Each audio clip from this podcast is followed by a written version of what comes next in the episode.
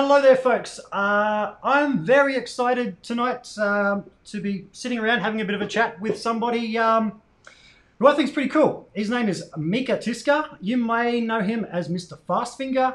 Uh, he is somebody I discovered online about 10 years ago and absolutely loved his uh, little website that he had going where you could play the little animated cartoon character via your keyboard and cut heads with the uh, piano accordion playing devil. So I'd like to welcome uh, my friend Mika Tyyskä. Hey Mika. Hi Rick. How are you? Hi, mate. You doing? You doing good? Yeah, absolutely good. Cool, it's mate. uh, mid midday here, and, and there it's uh, evening already, right? It is. It's uh, 7 p.m. There's nothing on TV. I don't even own a TV, so uh, I don't even know how I know that. But I'm guessing there's nothing good on TV. Yeah. Uh, Yeah. So, mate, um, I, I got to say, I was very excited when um, at 42 Gear Street it was announced that you were coming along. Um, I know we had a little group chat prior to the event, and it Henning announced Mr. Fastfinger is coming. I think I, I may have been the most excited out of the group to go, no way, that's this dude I've been um, been been watching online for a- for a long time. I only knew knew you as a little cartoon character, so I wasn't too sure what you were like in person or anything. But um, Yeah. Mate, it, tell us a little bit how this character, Mr. Fastfinger, tell us about about Mr. Fastfinger and how it all came about. well, um, it was kind of a. It's a long story. Trying to put it short. Um, I had my history with guitar and everything as a, a teenager, and and um, I was really passionate about playing the guitar and really about the techniques and everything. Mhm. and creating making music but at some point around when i got 18 or 19 i kind of started feeling it's not i didn't you know have the uh, trust that this would my my life would be uh, i would i thought i wouldn't be able to do like a career in music. So i went to study multimedia and graphics and visual stuff which also i have a great passion for. And um, when i studied there um, I kind of uh, came up with the idea of uh, using cartoon character, kind of like taking the uh, good old like uh, instructional VHS guitar videos and turning that into a cartoon and using all the multimedia interfaces and things and putting that to internet. I kind of came up with the crazy idea and, and I, I think it felt perfect because I was really into making animation and uh, I still had a, you know the history with technical guitar playing and I didn't feel comfortable at be, being on front of camera also. So I, uh, animating the, the character and creating this imaginary guy felt like a perfect thing for me. And uh, yeah it was like my final project for this design school in 2004 the, or, or 2005 uh, I did this guitar show the whole website thing it was just like uh, the whole character and everything came out of intuition basically he was just putting together all these different things that I always loved it's kind of like a homage to all my guitar heroes of, of my my youth but also graphic side and visual side I just put things that kind of felt fun and inspiring there Cool, cool. Well, I got to say, I actually have learned a lot of really cool licks from your your website, the old Mr. Fastfinger uh, site, uh, because you could actually print out all the licks that were assigned to each key on your keyboard. yeah Um, and I did print that out once upon a time and went through it, and you had a lot of licks on there that I'd heard around the place, but I wasn't sure what was going on. You know, I- I'd heard people like Steve Vai, Paul Gilbert, etc. do, and it was really good to actually hear those licks and then go, "Oh, where's the tab for that?" And, "Oh, that's how you do it." So you actually indirectly taught me a, a little there, mate. So um, That's, That's so super cool. yeah, I, yeah, I thought I it was- was. I, I was thought it was really excited fun because the the site was kind of a it, it was a mixed it kind of like a half totally just entertainment anybody who never even played the guitar could get really excited about it like some really old ladies I got great feedback from and some like really young girls like uh, five year old girls would love to play with that that character and, and on that side and but also there was this guitar enthusiastic guitar players who would love to kind of learn those licks for real and print out the tablatures and and uh, work their asses off to try to, you know, play those. It was uh, it was super exciting to be able to kind of have these two le- levels, like the really the guitar players, but also any anybody. So yeah, entertainment and and edu- education in the same package is Yeah, well, it definitely works. really Def- powerful. Most definitely works. Most definitely works. Uh, I'm not sure whether you've got uh, YouTube open there and can see the um, the chat room, but we've got a few friends of ours in there, mate. We've got uh, Mo, Mo Draws. He's saying, hey. Uh, Gabor, Hey super fun. See, Gabor, I have to read it, man, or else I don't know what your bloody channel's called. The super fun, awesome, happy time pedal show. Yeah. Yeah, Really, Gabor? You can some good friends there. You can change it. uh, who else is in there? My friend Big Fella Link. He's saying, "Great shirt, Mika. He loves your shirt." So, Oh yeah, yeah. Uh, it has a little bit of green too. Yes. So this is something I wanted to ask you, uh, and I was going to leave it down the track a little, but um, green. I noticed you always had the green guitars. Your character had the green guitar. Um, just looking at some of your stuff online, you have an obsession with the color green. Well, that's one of the things that came with the character. Really, it's it's funny thing. Uh, before Fast Finger, I never really had like a favorite colors or anything, but the the kind of green color was originally Fast Finger's outfit. He has the uh, bathrobe kind of the- the, Yep. kind of outfit that used to be green and he he had a yellow guitar. And then at some point obviously he lives in this you know remote island which was there's a lot of green stuff there because it's all outside outdoors. Uh, but then at some point i was um, figuring out i was supposed to uh, one guy suggested that he would like to do a custom guitar for me. And I, the first thing was like it has to be green, even though Fast Finger's guitar wasn't green, but the green was so powerful because he had the he was kind of wearing the green outfit and everything. Yeah. And uh, I don't know, the green became the thing, uh, and uh, it's also a great color because it kind of divides people, especially when you, when you think about guitars. Uh, I, I was talking with Ruokangas Juha, the, uh, the the the guy who builds my guitar and who I've who I've done a lot of collaboration during the past years, and and uh, Juha has said something like they never build green guitars for stock sales because they they usually sell the the slowest.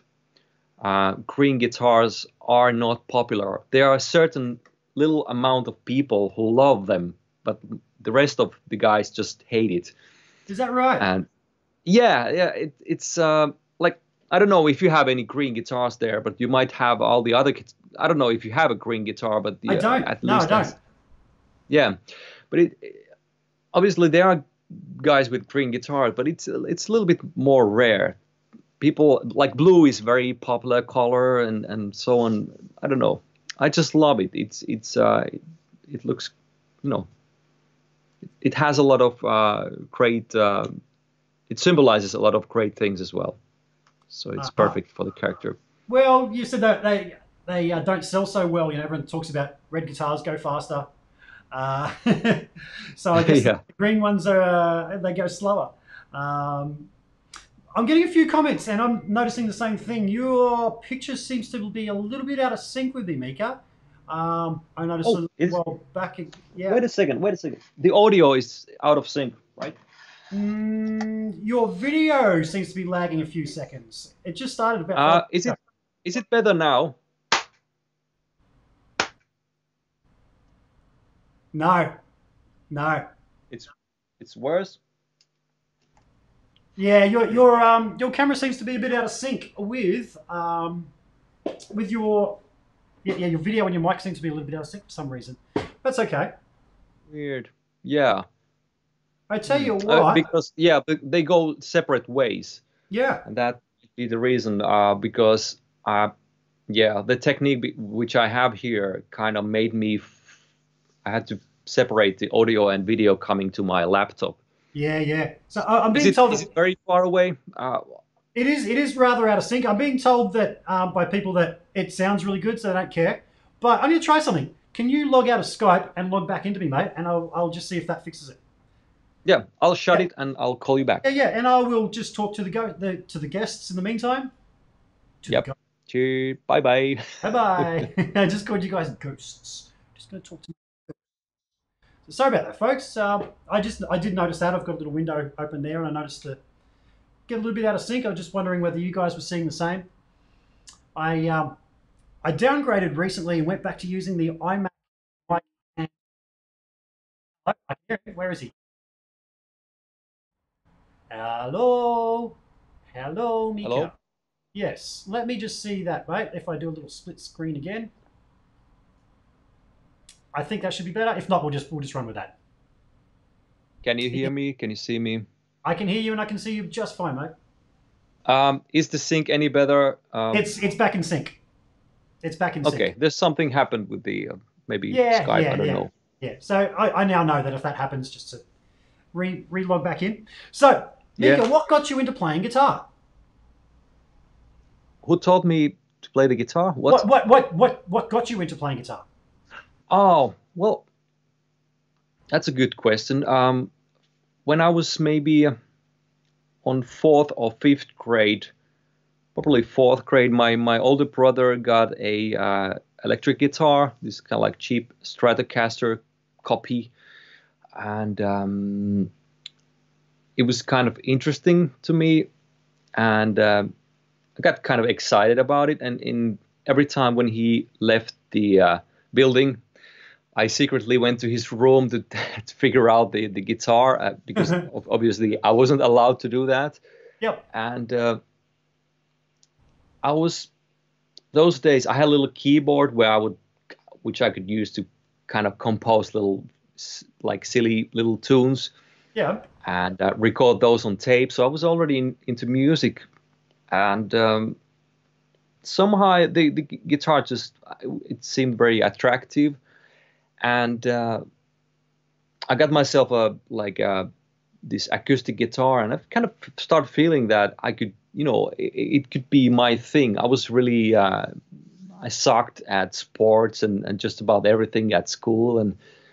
Uh, well, I liked drawing, but that's that's pretty much about it. But, but guitar felt like a something that I could kind of do something with, and um, and I even uh, put together a band where I would I was just a singer, really crappy singer. But anyway, I put together a band of my schoolmates, uh, my classmates, and uh, I had two guitar players there, and uh, while I while I was leading this band, I secretly practiced guitar playing all the time. And uh, during the ba- b- first re- rehearsals of this band, I actually saw how to tune the guitar into uh, the notes of piano. Oh, so cool.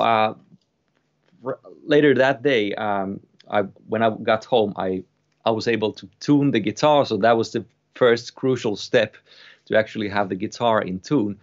And then uh, that kind of uh, I secretly learned to play the guitar, so uh, it took like half a year, and then I could kind of like outplay the guitar players of my band and uh, take over the duties of guitar playing after that. So it was kind of like a funny, funny thing, funny time.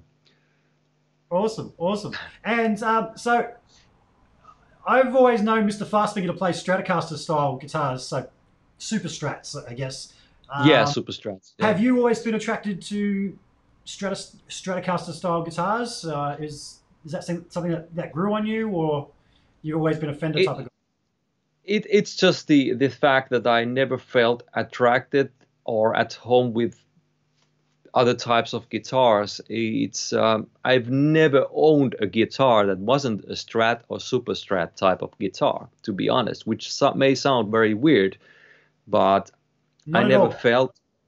Yeah, but but I, I never got myself any other type of guitar, uh, even though uh, well, some, something like a tele could be interesting, but I've always been kind of like the one guitar type of man. I never, you know, wanted to have many guitars where I'll play one part with this guitar, another part with another guitar.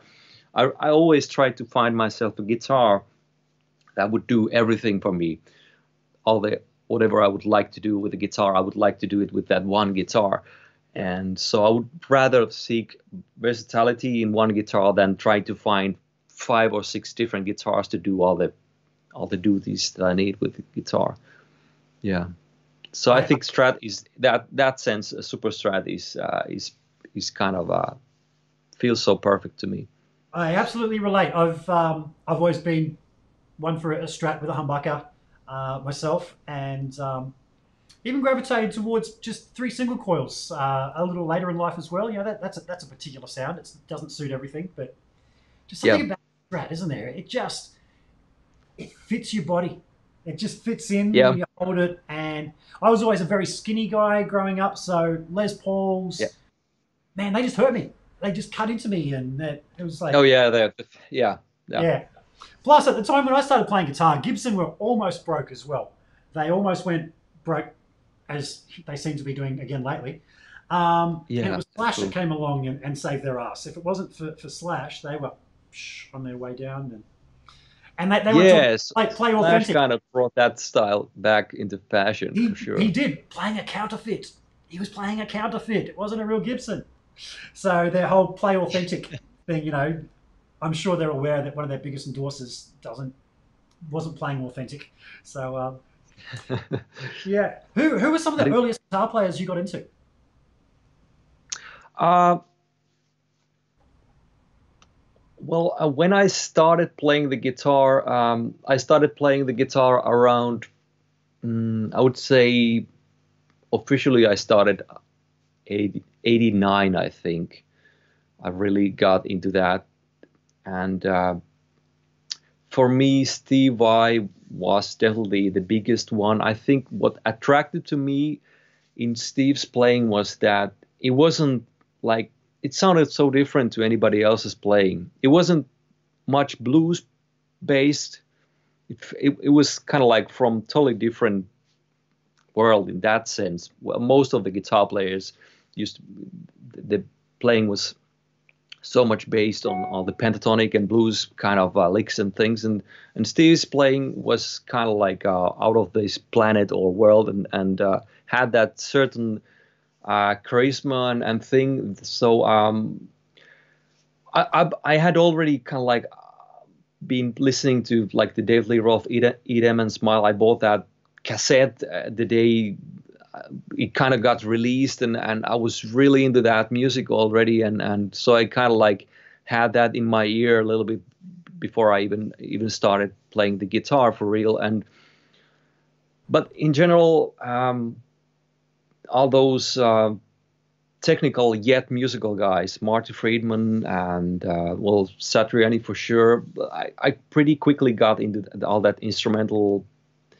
kind of playing thing uh, uh when I was uh, during the teenage years, anyway. So so that was uh, the the whole kind of Eddie Van Halen school of playing playing mm-hmm. the guitar and Eddie, of course, a huge huge, huge inspiration. Um, and uh, then some point, I I kind of got really into Frank Zappa, and that his playing sounded like really crappy at first, but then I kind of uh, got the idea after just kind of uh, drowning myself to listening all these guitar albums where he would just play like like two hours of just nothing but his guitar playing. I, I used to love listening to uh, those guitar solo compilation albums and, and all, all his music just really got me excited and, and that that kind of Frank's music kind of got me into more uh, towards the, the composition instead of just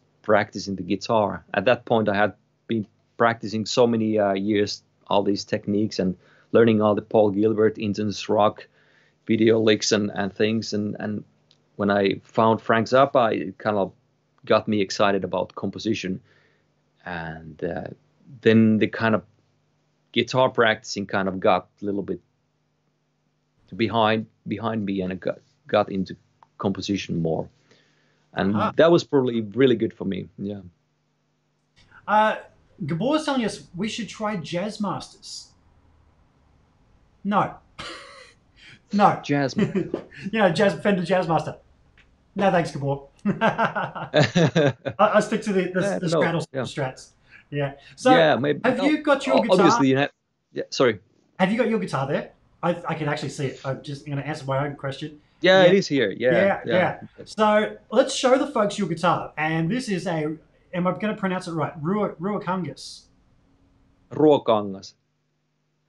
What he said. What he said. Ruokangas, and yeah, it's it's my second Ruokangas. The other one is over there. The, this is the the the first one I got is little darker green, so you have Oh, cool. to have like a light source to get the green out. Otherwise, otherwise it looks almost like uh, almost black. Yeah, right. It has a beautiful, beautiful green there, and um, I think it's it's in drop D right now.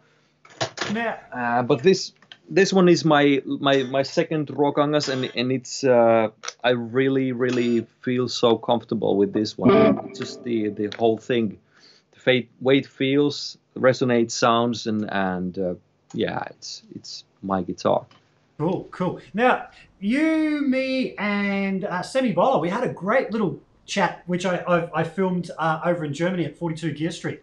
Uh, very informal Yeah, one. that was- Um, we also had Dave Friedman feeding us uh, beer and whiskey, and I think we were all a little bit loose by that stage.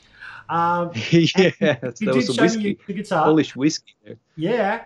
Um, and now, one thing that struck me about your guitar, and I, I, I saw this when I went back through some of the footage, um, you've got two. They're not five ways. Are they five way switches? Are they two five ways on there?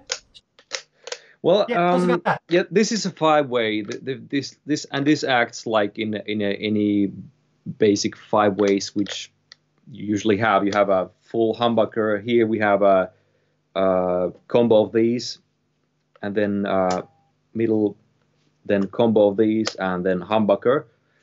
Uh, but this the other one is actually uh, there is uh, it does two things or three things. It this is the kind of like the humbucker mode then if I switch it here, it turns these, it splits these humbuckers. So it's kind of brings me the kind of like strat kind of mode.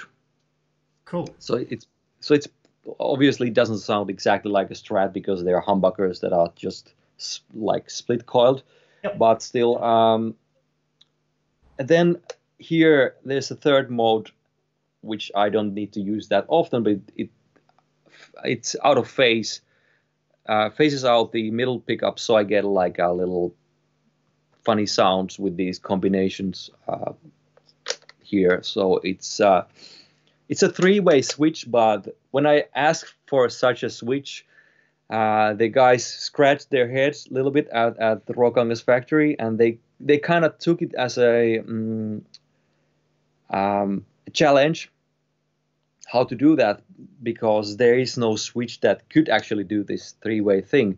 Uh, so they, I think they combined two or three different switches and modified those to make this switch happen happen uh, like this. And what's cool about it is I, I may have a like a, um, the uh, neck pickup here uh, split it. Then if I want, I'm humbucking the the bridge pickup like that. It's like it's really handy to use.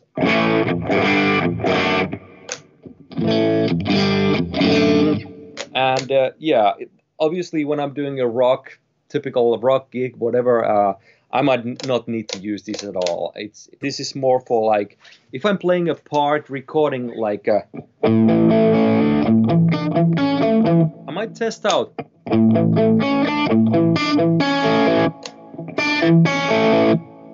When you split the coil, it kind of uh, I'm not sure if it's that clear with this setting, but it let's hear. Kind of uh, gives you more brighter, less uh, bottomy version of the the com- combo of these two. Actually, quite a hu- huge difference.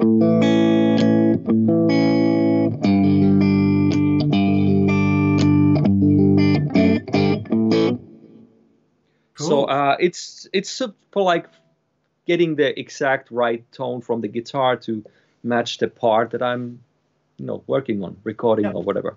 Yep. Now, another thing that really struck me about your guitar is your tremolo arm. Is that are you able to pull that out and bring that up to the camera? Does it come out easy? Oh, the the the arm. Yeah. Oh, well, it's good. maybe it's. Now that is a solid. Yeah, that looks really cool. You can see that there. So that there's no none of that slipping out of your hand, is there? That's definitely there.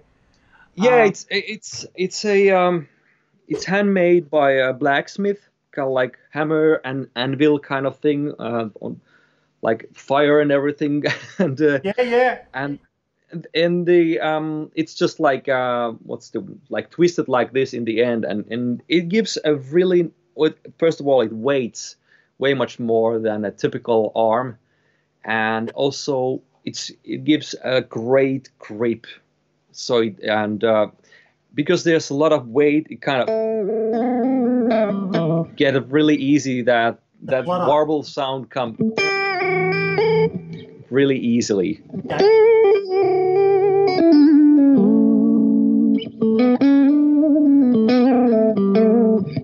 So even if it's here and I if I play the if I play loud you get a little bit of warble with I with really that. high uh, hit Yeah. notes and I kind of I, I like that because You like it that? kind that that's actually yeah something it kind that of I- creates character Yeah, uh, yeah, totally. I mean, there are times when you want that, but that's actually one of the, the peeves I have about a lot of floating bridges is if I am playing rhythm guitar hard and I hear that little flutter when I don't want it, that's something I Yeah. find very annoying. But as you say, there are times when you do want it, and it sounds like you've uh, you found the ticket. Big heavy tremolo arm. Yeah, yeah. Well, I I've, I haven't found a moment when I didn't want it. So, but I, I my my approach to the whole the whole guitar playing is more. I I think I'm I'm in, I'm in search for the kind of like my own personality through the instrument, kind of trying to find how to kind of how to find uh, how to make this playing be, become just like part of me naturally, kind of Yeah. that kind of thing. And and whenever I find something that maybe some other not too many guys are already doing, I kind of feel that maybe this is interesting. It kind of motivates me to dig a little bit deeper because uh, I don't know. Um, finding personality and, and kind of something that would be even just a little bit unique that kind of pops out out, out of there the rest of the guys who's who's playing out there it kind of i find it very uh, inspirational and, and motivating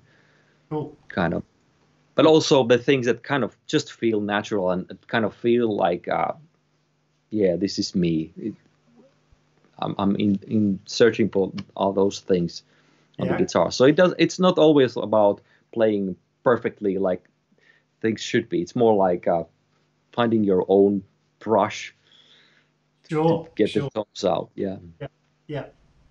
Now, um, I just noticed a couple of comments there. Um, Big fella Link is saying the head the headstock is amazing. He really loves the headstock on that on your guitar. But he also Yeah. said he watched the movie today, and it's great to see the trem arm being made. Um, yeah So- yeah I, I watched the movie today as well, and this is something my girlfriend and I were talking about last night. Trem, tremolo. It's not te- technically a tremolo, is it? It's a no, it's, vibrato. vib- it's it's vibrato. Yeah, yeah, exactly. Yeah, yeah, Yeah, I, yeah. I know, and it's it's something that um, How the hell did that happen? that. Sorry, How did that happen? How did was it Leo Fender? With was it the whole with synchronized tremolo on the headstock of a Strat that got everyone I'm not it a tremolo? I'm not exactly sure, but sometimes I meet at least some older guys who come to say that it's not tremolo, it's vibrato. it's like yeah, yeah, uh, and they explain why it is like that. It makes totally sense. Uh, yeah, tremolo and vibrato as effects, you know the difference. It's it's totally different thing. yeah, yeah. I don't know why where the, where the tremolo comes. Uh, why the terms? Where, where did that term come out? I think I it don't came from here, man.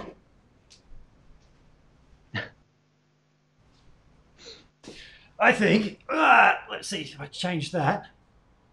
That I'm not sure if you're going to see on underneath the fender where it says that's really small. I don't think it's going to get in focus, and it's all backwards. I think I might see it from. Uh, I have to. Um, do I see it from the? Yeah, you're you're, you're seeing me on this camera up here. I've got another one down here, mate. Um, and yeah, with synchronized tremolo is what it says underneath the oh, fender. Yeah, yeah. Um, so I'm not sure whether that was a, a faux pas from Leo Fender. Um, yeah, Gabor is, is, saying that Leo got tremolo and vibrato wrong.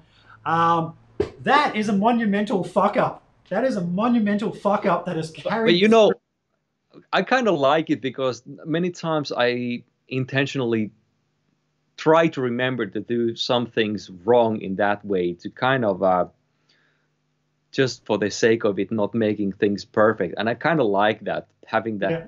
trem- tremolo there. Yeah yeah it's yeah. it kind of messing things up a little bit and and making all the crowd wondering what, what's that? Why?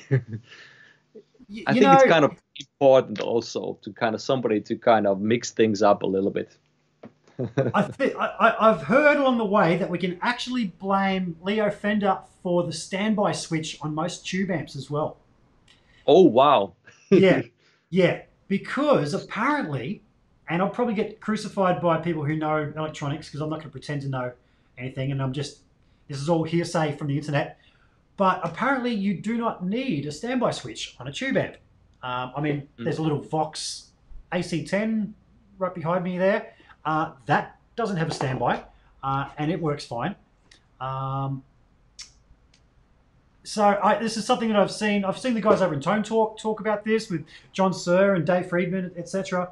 Um, that I've, I've heard that some companies have tried to drop the whole standby switch thing, and they got so many people calling them up asking, "Oh, how the hell did I turn my amp on and off then if I didn't have a standby switch?" That they just put it back on. But apparently, it's just it's not needed.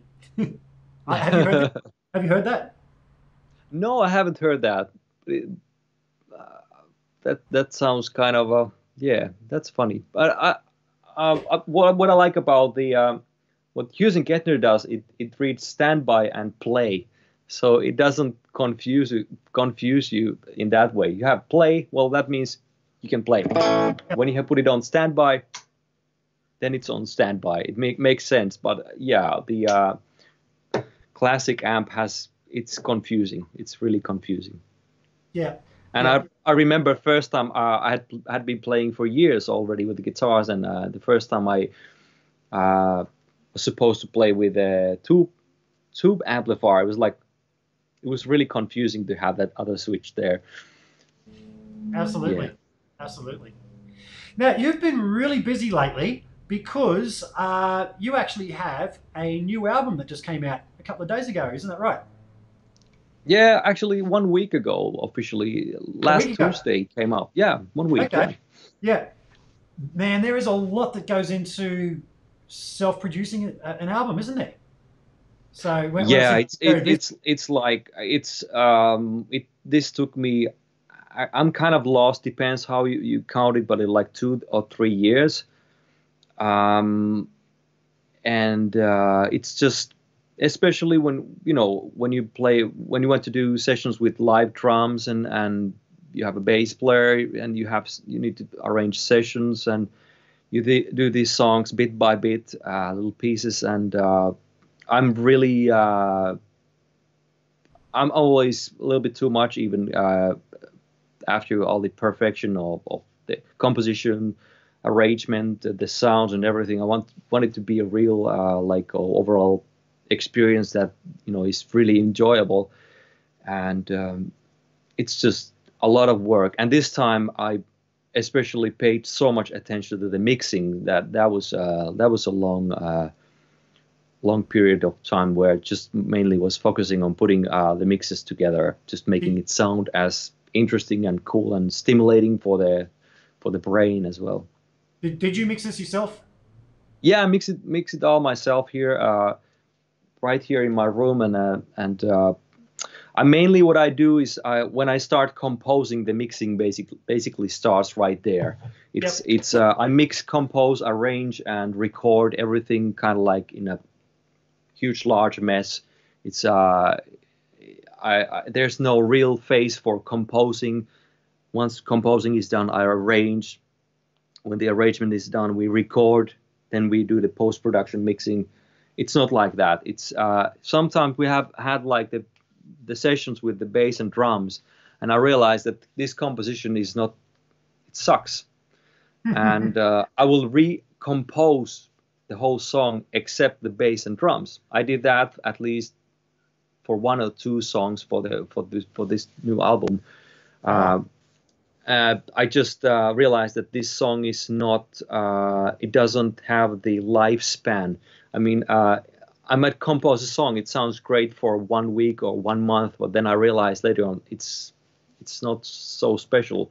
Uh, usually, when you work on these songs for two two years, and if it still sounds good, you know that this song is actually really good. It's worth putting up putting on an album. I really want it to be a uh, really wanted to be like that, and uh, it's it's not maybe that healthy approach of making albums, but I kind of kind of don't want to, especially when I'm doing an album. I want to want it to be uh, really like a solid thing. Cool, cool. So, so, so you've been mixing for a while then? Is that something that yeah, the whole time you've been playing, you sort of picked up the skills? Yeah, well, uh, uh already after I I started playing the guitar, um, well, even before I started playing the guitar, I was always into recording sounds and things, uh, whatever sounds on tape.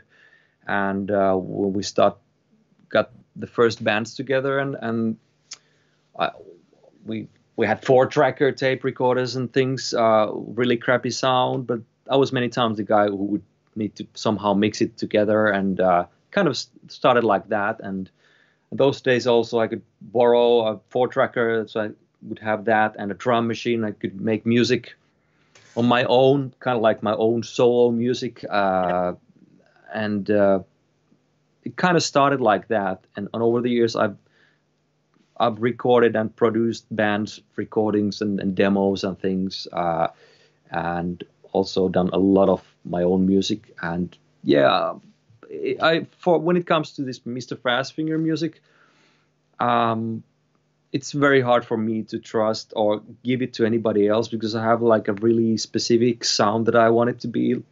I, I want it to sound a specific, specific, specific way, and uh, the mixing is really artistic thing. It's I think it's almost or as important as the composition. It kind of like what happens during the during that time, the beginning and the end, what happens there, it kind of like uh, instead of just putting drums, bass, and guitar there and that's it. It's it's more like a timeline where things happen and, and occur and make it. It's it's more like a creating some kind of a movie for your ears kind of thing that I sure, like. Absolutely. So um, you, you, you kind of nailed it before. I think the whole mixing and composing kind of go hand in hand. Like composition, arranging is a big part of getting a mix right. Um, if your arrangement isn't right, if you've got s- certain instruments within a frequency range battling each other, it's really hard to fix that in a mix. It's that's an yep. arrangement problem, and um, yep. I, I, think a big thing. I know if I'm mixing for other people, there'll be times I'll just leave something out and they go, wow, that sounds amazing. I couldn't get that to sound like that. How did you get that part to sound so good? I said, you noticed that I just dropped something out because you couldn't get that to work before because this other thing you had going wasn't important, but it was getting in the way of that other thing. So, yep. uh, yeah, yeah. So, I, I, I, I absolutely, I, like that idea. And what I many times do is, is um, when I compose, I might have like a, many many tracks of synthesizers and different guitars and things. And then uh, eventually i realized hopefully at least in the mixing final mixing moment that i can mute these things on and off put them on and off at times. And so all these things don't need to be there right from the from the beginning to the end. Things can come in and come out. They can be on front. They can go back you know otherwise they will battle from the same space and that's not good like you said exactly it's it's arrangement Absolutely. thing yep yeah Mate, I'm just dropping a little message as you talk on the um, 42 Gear Street chat, just to let everyone know. Uh, most of the most of the people will be uh, actually asleep, except for the Europeans. Yeah. yeah. Um, but I just dropped them a little message. We'll just see if anybody is awake that might want to join us there. Um, Mika, can you give us three tips for mixing guitars? Because I, I, I, I've seen a couple of names in the chat that are friends of mine who uh, like to do some home recording. What's three things that you've learned in getting a good guitar sound? Anything pop into mind? Um, obviously, it depends on the guitar part, but um, the EQ. Oh, well, first of all, of, of course, the if if you have a when you record, I would start from the recording. When you when you record the guitar, uh, I rather try to record the right guitar tone in the moment because you know have have the you know the amp amp miking and everything sound the way you want it to sound in the end. Uh, I'm not a big fan of reamping because to me the way I play depends on how the amp sound, how the all the gear makes it sound like. So if, if I, am thinking, well, I'll change the amps and everything afterwards, it kind of that would make me feel very weird, and I will not know how it will behave in the end. But anyways, uh, I think re- getting the tone that you want as closely the kind of uh, tone that you would think that will suit for the song and the recording in the end try to get that sound immediately and so there's not much things to do uh, afterwards. But the um, in the mixing process i would say uh, eqing is very crucial. Uh, and to get the guitar sound good you have to make sure the the other instruments support your guitar. So uh, if you have a bass guitar with a lot of like uh, treble frequencies and things, it, it might start like uh, battling from the same space, kind of like the arrangement thing. Um, and for the but but if not, that's not the problem, I would say the, the basic guitar sound. I'm really picky about the the EQ, uh, and uh, I use uh, these kind of like uh, I, I kind of uh, take these 10 band Waves EQs and I, try, I seek for frequencies that kind of tend to uh, resonate. Is that yep. the right word? Yep. So uh, if there's something like uh, kind of certain frequencies, I try to tame those down a little bit. And once you tame down, not not totally cut those out. This is something that you have to kind of do and, and, and learn to do. Otherwise, you might if you cut out all the frequencies that tend to sound like they resonate, what you end up having is totally dead, totally weird guitar sound. But if you do it with a little bit of uh, take it easy and don't cut absolutely everything out, you might. What happens when you cut a little bit of those ringing, resonating frequencies is, is that your guitar suddenly starts to sound like really solid and clear. It kind of feels like you almost started playing more sharper and, and more more solid once you yeah. got the frequencies that kind of uh, mess with the whole thing. Once you get those tamed out a little, yeah, it, it, it sounds way much better. And there's one plugin that I really love. It's actually Finnish. They're not paying me. I don't know even the guy. Uh, I know that this guy who does it. Um, have a lot of common friends, but uh, there's a plugin called Soothe uh, I can't remember the the name of the company, but this Soothe plugin does like it automatically uh, searches for these resonating frequencies, and you can smoothly adjust kind of these kind of tame them automatically. It's great plugin ah. for speak vocals, snare drum.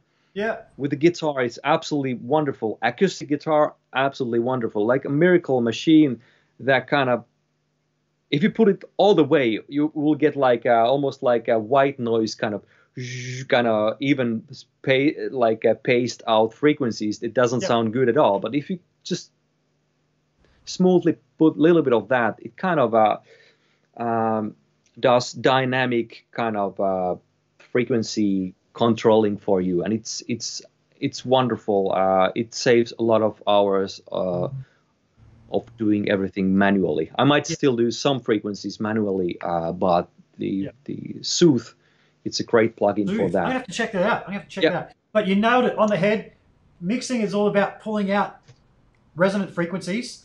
Um, do you, something makes me think that you may have seen a recent mixing seminar by Bob Power, where he talks about removing resonant frequencies. Is that where you got that? Do you know the, the mixer Bob No. Power?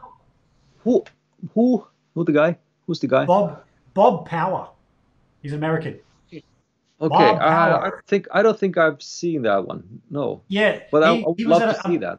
Yeah, he was at a MixCon recently, and he did a big thing, and and his whole thing was, and man, he's got he's an amazing mixer. Um, his whole thing was finding what the resonant frequency of a particular um, instrument is, pulling that out, and then being able to turn that instrument up, up louder, um, and removing all the top end and low end that doesn't need to be there, which is standard stuff that a lot of people aren't aware of, but. Um, yeah, high pass Yep. and low pass filtering filtering goes a long way. Um, Yeah. You know, you know where I learned a lot of production. What pricked my ears up to production on guitars. Um, now you mentioned Eat 'em and Smile. For me, uh, Mm. Skyscraper was the album that came out around about the time I was learning to play guitar, and Yeah, I would sit there with um, with headphones on, listening to Steve Vai's production on his guitar, and that's where I learned about double tracking, triple tracking sometimes, and just yeah, that's, the different that's sounds amazing. and everything. Um, now, this leads me on to something, and um, I had Sammy on here a, a week or two ago. We had a good old chat, and I brought up the fact that when we went to have dinner one night, the night when your dinner came out really late, Oh yeah, that one. yeah, Sammy was across the table from me, and you were on the other side of me. And within about 10 minutes of each other, you both told me the story that you had guitar tech for Steve Vai. yeah, And, funny thing.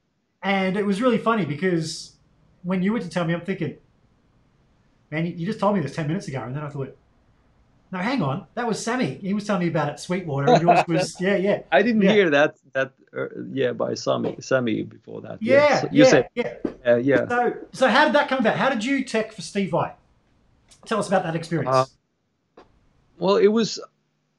I know the promoter guy who arranged the uh, masterclass, and uh, for some reason he asked me like very last minute, like few two three days before that uh, masterclass, that if I would like to come do the guitar tech for Steve, and uh, I was like, what? Why? No, it's like uh, it sounded like uh, you know I'm not a guitar tech except for myself, and I'm, not a, like that type of person. But I thought, well, what the heck? If this goes totally, if I mess it up totally, well, at least I'm not messing up my career because I'm not planning a career on guitar teching. and also, this is kind of great, great uh, opportunity to uh, kind of uh, uh, interact with Steve as well. So it, it would be very interesting. It be, could be very interesting. Actually, I met Steve like 10 years ago uh, during all those um, i got a thanks to his webmaster at those days i got a free ticket to those like meet and greet kind of uh, things that he was holding and uh, that was very awkward i didn't like the experience at all uh, i think uh, steve felt very uh, distant there were like three guys there me plus two other guys and steve in this meet and greet. So it wasn't like a huge mass event. It was. It felt very awkward for me, okay. and uh, and um, and uh, I didn't feel, you know, uh, my exp- the idea of the way I felt Steve. I uh, kind of felt very weird uh, after that, and then. Um, but now when I met Steve and I was their uh, guitar tech, he seemed like very different. He was like really uh, like a nice human being suddenly, very different type of person that I met ten years back, and uh, it was a super super cool like moment. The, the funny thing was I was there setting his pedal board and amps and everything uh, before he entered the the venue, and I had there was things like he had a preamp, the his uh, the what's the brand the uh, well Steve Vai's preamp, the, his signature model, and he wanted. Are you talking, is this old? Is this like the old um, Carvin or Synergy? Yeah, it was the Carvin, the preamp version of Carvin. Yeah. Yep. And and he he had kind of had the instructions how to set it up, uh, the the the uh, the radar, and uh, I it was instructed that I would take the preamp, put it to next to the cabinets and the power amplifiers, and then have a remote controller foot switch for the preamp. But then there was uh, there were like several foot switches that was um, delivered to the venue. None of them worked with the this preamp, so I had to actually set the preamp right next to his other boss pedals, the the pedal board, because he would still be able to use it as normally. It was just putting it in a different place than planned. And it was funny. He came here like, "This is supposed to be there," saying that to me like the the preamp has to be there. Like sorry steve not today because like uh, i felt very uh, it was very um, nice moment to kind of like just being as professional as i could be like just telling sorry steve today this is the solution because blah blah blah. And he would ac- accept that as it is and and kind of uh, also he had a lot i think he had a lot of um, noise coming from the pickups and i suggested him i had like my noise suppressor pedal with me and I just thought, well, would you like to try this uh, this one out? But he was, no, no, thank you. Afterwards, he, he, he, was playing there, and are you still sure you don't want that noise suppressor? because I thought I, I, would really like to have it there, and no, it it sucks my tone out or something that he said. It was like, a, well, I, I, I kind of respect that. It's a personal kind of thing, but it was um, it was super cool uh, to do that thing, and also I, I, I made sure that his guitars are. I didn't need to do much anything, but just made sure everything is set when he enters the station. And if there's any strings breaking, I would change the strings for him uh, during the masterclass. And after the the actual masterclass, everything went really well. I, I went knocking to his um, his room and uh, I brought him some uh, local honey because I knew no he's a honey uh, beekeeper kind of guy. Oh, cool. So I, I, brought so I brought him a little bit of that and uh, actually told him all, all about this all, all, my history, the fast finger thing, and uh, how we met ten years before and, and my experiences and everything. It was it was super cool. And also we talked about the influences like. Um, uh, well, actually, what I told told him was that uh, during that meet and greet thing, uh, he had his guitar there, and uh, I uh, I played something for him there, and he had he had seen Mr. Fastfinger website, and he had something. He said something to me like, uh, "You nailed my guitar tone or my playing perfectly," and and what I felt after that, like that kind of you know left that was left in my inside my head for for days and weeks and years. And what was what i felt like uh, that's not what i want to do. I, I don't want to nail steve Vai's tone or sound perfectly. Yeah. I want to be me. Yep. and uh, I, I just started sitting down and figuring out ways to you know do something else and that that was a huge inspiration uh, for me to um, really get out of the this sound that that I had gotten from Steve or other guitar players and try to kind of find my own voice. Him this thing uh, now uh, when I did this guitar tech thing like one year ago, and uh, we talked about all the influences and he's like Frank Zappa, being his influence and things. And it was a really, really cool chat with him. Maybe I don't know, 15 minutes or something, 20 minutes, and uh, uh, it was one of the best days of my my my you know uh, one of the best uh, moments in ever. Like uh, just like talking with Steve, like uh, about those things. It was pretty amazing. So. I'm, I'm really thankful that I was able to do that guitar tech tech thing. It kind of really gave me a lot of good spirit. That, Cool, that cool. experience. Now, I when I first heard Mr. Fastfinger, I I actually thought it was Steve Vai.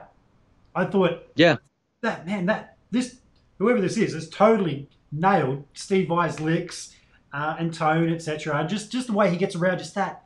You said it earlier, man. He's just not like anybody else, is he? He's just this otherworldly. Yeah. I don't know what. I don't know what. Um, and um, what I want to ask you is, how did you learn all those little Steve Vai cliches that were in the, the original Mr. Fastfinger licks? Because there was a few things there that, that I learned um, that were very much Steve Vai licks that, that he plays quite a lot.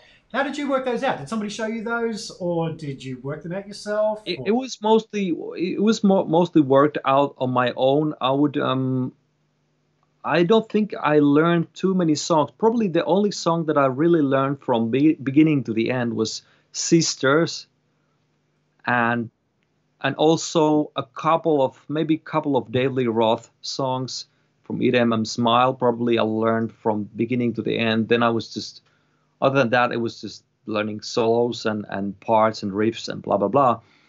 Uh, but during those days when when I was really hungry for learning all the, all everything on guitar, not not just Steve, but all all the George Lynch solos or Marty Friedman solos. There were it was like early 90s the tablature books and uh, tablature material material was really limited at least in Finland. There wasn't so many books available or at least I wouldn't have that much money to buy them all.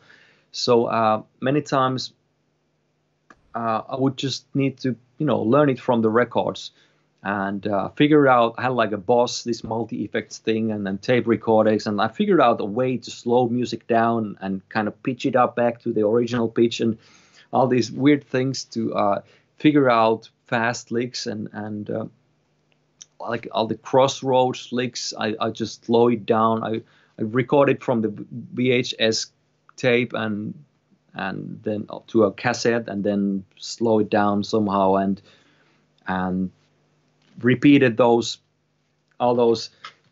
I can't remember there but, but the kind of like similar things that uh, he plays on uh, the uh, how does it go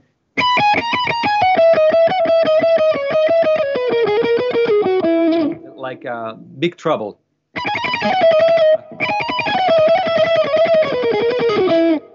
feels very i haven't warmed it up uh, warmed up at all so it kind of sca- sca- uh, it's scary to play I, I know what you're saying. ah yeah Uh, let's Yeah. stop it here Yeah. I, But you I know what that you're leak- saying. Uh, it gets like that, doesn't it? You need to actually warm up.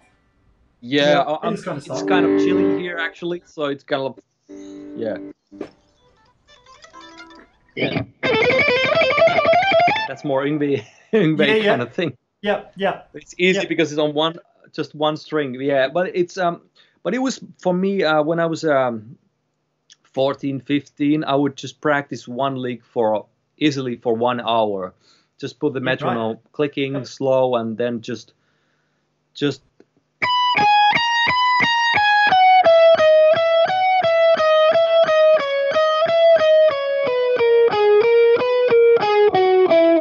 The Paul Gilbert. kind of like doing that for um, one hour, and it felt very, very nice to me. I enjoyed that. Just uh, always kind of uh, try to find the moment where I could play with that tempo, and then raise it up a little bit faster, Yeah. and then try to nail that, make it comfortable and relaxed, and raise it up a little bit faster and faster and faster. And it was kind of like it, it is kind of like a meditation or something. It, it kind of feels you don't have to think about it anymore. It's just like trying to play it no, no worries in the world. Just play there. Absolutely. Lick over and over again. Loop Yeah. it. Yeah, yeah. I think that was the start. I've had a bit of trouble in recent years with RSI uh, and tendonitis, and I think it was when I started sitting down trying to learn some old licks and just doing that repetitiveness. And when you get older, your, your body's not so good at that. Um, Yeah, I know. I, I did see a couple of questions in the chat room um, going by. We were talking about recording, and um, Gabor wanted to know um, do you use uh, pedals to get sounds, or do you use plugins for your delays, etc., and reverbs? Um, I use both. I well, I have my pedal board here right on my feet, and uh, um, usually it is actually a combo. Um, many, for example, here today, I kind of simulate the kind of thing that I would do on uh, if I would record in real life. So I might have like a have like um, like have the DD 500 Boss here that I can control with my uh, expression pedal, the volume and everything.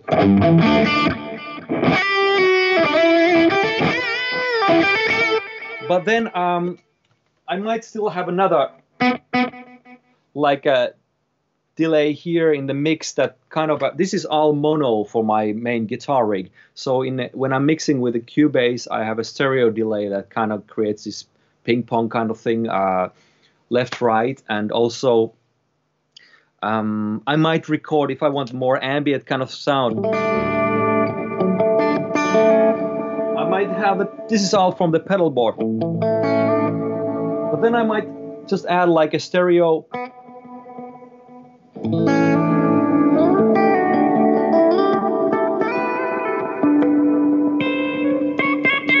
Just like a just add things on top of each other. And, and usually that sounds actually much better than trying to get things from one one uh, piece of, of delay or reverb. Just putting different brands of, of delays on after on top of each other and after each other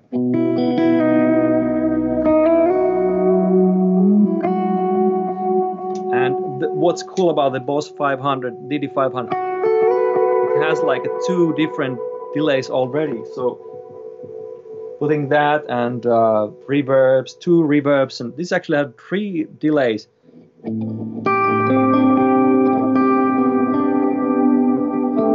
Now,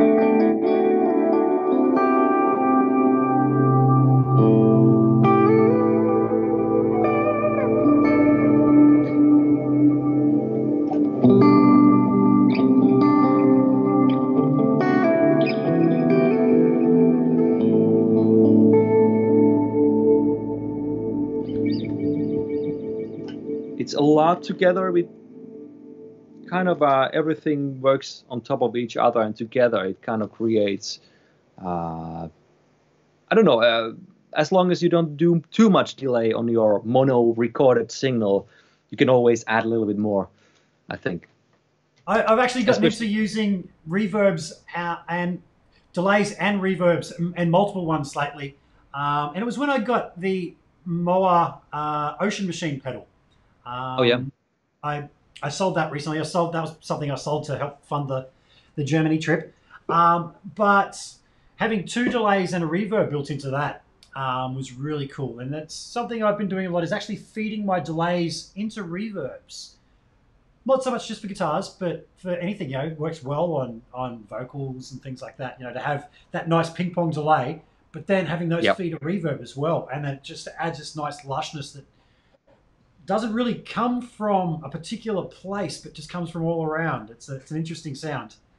Yeah, and it, because there is no rules how you're supposed to use these. Uh, I, I used to record very dry, and uh, I think the first two Mr. Fastfinger albums, maybe the probably the EP as well. After that, actually maybe the third album as well. I mostly recorded dry, and I didn't use delay even when uh, recording like as monitoring delay or anything. What happens is if if I play if I improvise or play uh, lead guitar and things, uh, I easily overplay. I kind of fill in every hole. But if I have a delay and things, it kind of uh, makes me uh, relaxes me to have a little bit longer notes and and have breaks between the notes because the delay and reverb can fill kind of create that ambience if you play all the notes all the time there's no space for the for the effects to take take place as you know Yeah.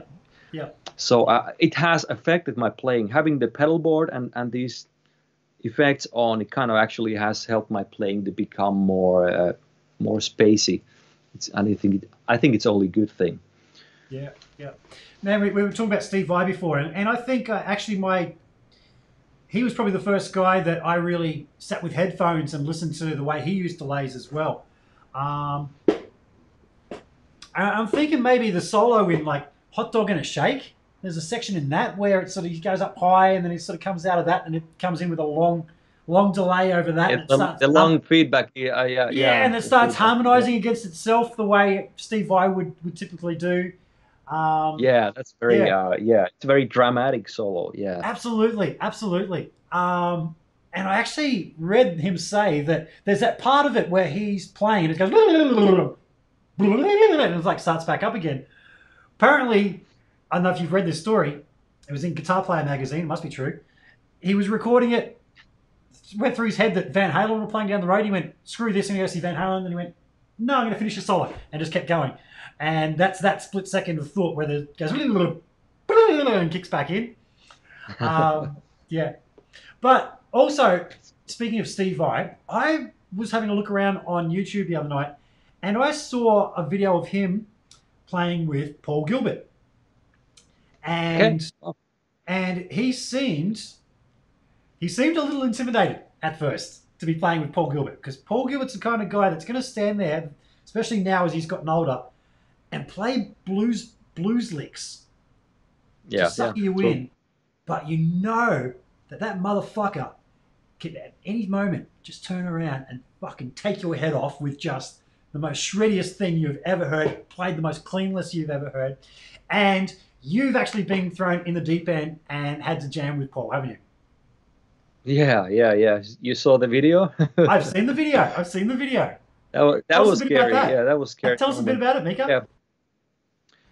Well, um, uh, what can I tell? Um, I, I met uh, uh, I, I the same promoter guy uh, arranged that as well, and um, so I, I knew that them like before I, I, agreed to do that jamming thing um, a long long time before that event. And then uh, that day when, when the day arrived i was scared. I i spent the whole day just working uh, plus playing at home just to kind of warm up. Uh, the, obviously i had no idea. He, he keeps changing the the jam tracks. You never know what he wants to jam on what kind of chord progressions what kind of what's it going to be like. So there was no way to kind of know that okay it's going to be blues or blues progression 12 bar or something. I kind of tried to prepare for for it but uh, at the same time I knew there's no way to prepare, prepare for that but then uh, i went to the went to helsinki and i met met uh, not steve but paul there um, shortly before that. And uh, he said like well there's two diff- there was going to be two jams and and there's this the other jam is going to be uh, acdc i think highway to hell or some other song from uh, acdc and then uh, or this other other song with these chords and uh, that goes like blah blah blah this and i never never had heard the song that he described as the other one, but I felt that if I would do the ACDC, that would be kind of boring and not inspiring for me. It kind of uh, it's more riff based kind of thing. The other other one sounded like it's going to be a harmony kind of some kind of chords that could inspire. So I picked that one out, and um, then um, that was it for the preparation. Uh, they uh, he, he started his clinic, and then at some point he um, you know, called me in, and I went there, and I never had touched the amplifier. It sounded absolutely horror, horror, horrible to my taste. And the I had one pedal that didn't rescue the thing at all. I had like overdrive pedal, and um, then it just went there, and and um, it was kind of scary, but I kind of somehow survived that. Like uh, the funny thing was that all the Paul Gilbert-ish licks that I had learned or anything, there was no way I could play any of those in that moment. It was like everything of that part of my playing would be cancelled out, like out of phase kind of effect when things just get sucked out. So I couldn't play any Paul Gilbert kind of thing. No way. So I, I had to trust my trust on other things. But what I was very very um, uh, proud of myself in that moment was that I decided. And one thing that the, the kind of typical mistake is it's it was going to be like this phrasing kind of thing. Uh, Paul plays I don't know four eight bars, then I play the four eight bars, kind of like this trading thing. So uh, one thing that I decided that when Paul is playing, I'm not going to start planning what I'm going to play next. Instead, I decided that I'm going to listen to the very last note before I start playing, and I, then I just start playing. So I, I kind of had that that setting in my head, not to rush anywhere, you know, because it, it's always going to end up sounding unmusical. So, uh-huh. um, and I was able to do that with Paul there, and uh, I, I, I felt very uh, proud of myself because of that. Uh, even though uh, I haven't been able to watch that jam myself completely afterwards, I don't I don't want to do that. I've seen maybe half the way, and that's enough for me. It's it's just too hard. Uh, but I I, I was brave enough just to put it out there public so people could you know watch that kind of expose yeah. myself there. But uh, but I also, by the way, I did jam with Steve during the sound check. There's oh, no video of that. So cool. I had that experience with Steve as well, and uh, that was super cool. What happened there was, at some point, uh, I would play something, and then Steve would pick from there, and he would actually try to play what I just played. Yeah. maybe not quite able to do it, and kind of like so. It with with Steve, it, it was more interactive. I think Paul was kind of playing, uh, I don't know, uh, different ways. I, I, don't know how to say, but but Steve was more listening and more in, in kind of like like following uh, following also my playing way much more interactive. So it was uh, it was very uh, cool and inspiring and and uh, felt very good about that jam as well. Even though the jam track was just like some jungle drums and I'm like, oh, what what was what are you supposed to play on top of such a backing track? But anyway, it was it was still very uh, very interesting. A cool jam with Steve. Like no no audience, just a couple of guys, some friends who, who were there, and and so on. But that was uh, that I felt incredibly at home there. I was inc- I was I was uh, stunned how much it felt like how natural it kind of felt that moment. Yeah, cool, cool. We just got a couple of comments there. Um, uh, one was when I picked up my guitar before. Uh, Mo said, "Rick versus Mika, go," and I said no. um, now, also, Gabor is asking, do the effects ever inspire you as a songwriter, or are they more an afterthought to add some ambience to the playing? What's your take on that? Um, they do affect i think tone in general and instruments affect and i like that kind of thing um, um,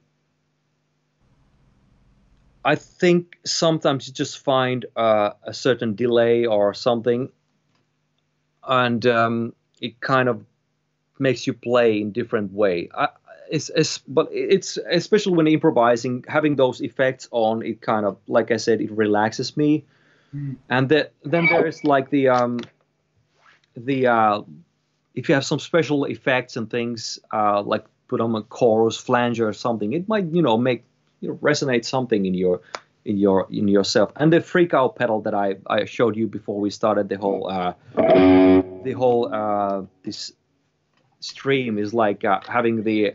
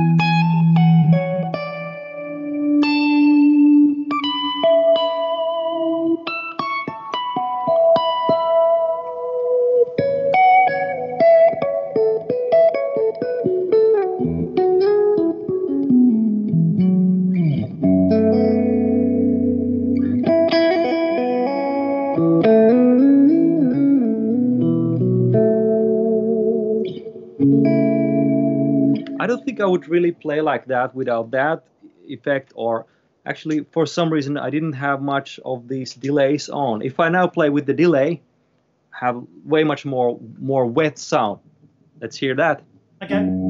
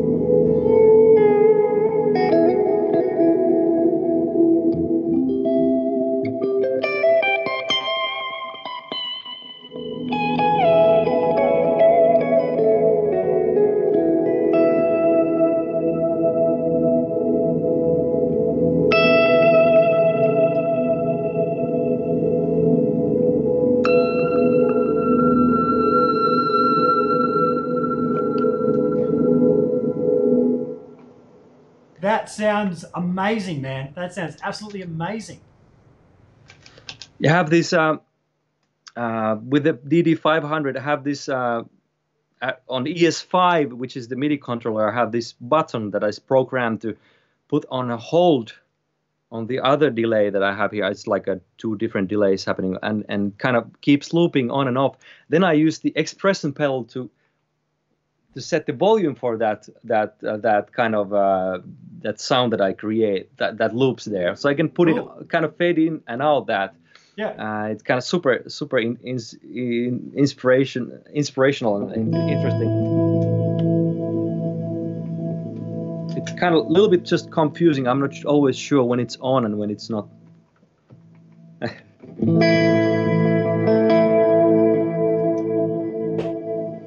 now it's not. Now it's on. Let's put it on.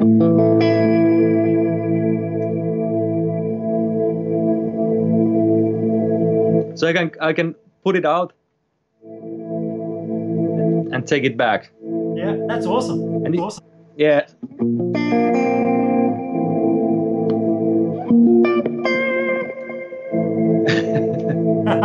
cool. So, what have you got on the floor there? What what pedals have you got in front of you? Um, well, it goes. The first one is that freak out, so I can do that. So just for people who don't know, the freak out It- is it, it, it incites feedback in your guitar, doesn't it?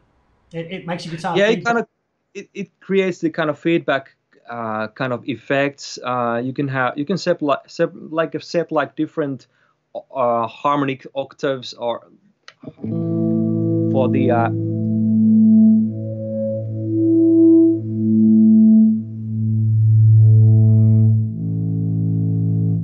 Wow. it's kind of cool like that. Yeah.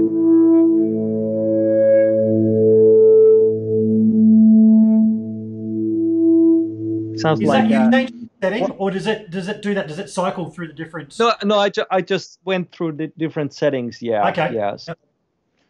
But normally you can't do that without having the other hand there. But it kind of that's a cool idea. So I, I might do that um, from now on in some recording yeah, or something. Yeah, absolutely. Kind of. What's the uh, Steven Spielberg film with the UFOs coming out? Oh, close encounters. Yeah, It got had had a little bit of that sound. Yeah. without because with this you can also create the kind of uh, like recorder flute kind of thing which we all love a great deal.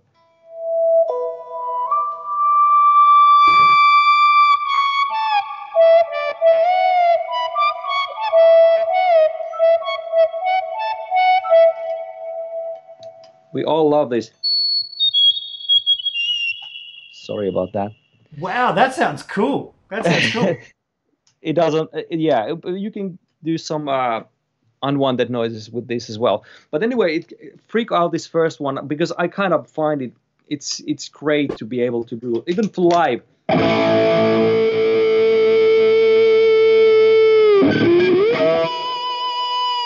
And, and uh, there are several songs on my new album, and, and where I just it's part of the game. It's part of the uh, the uh, whole thing that I uh, when I create something like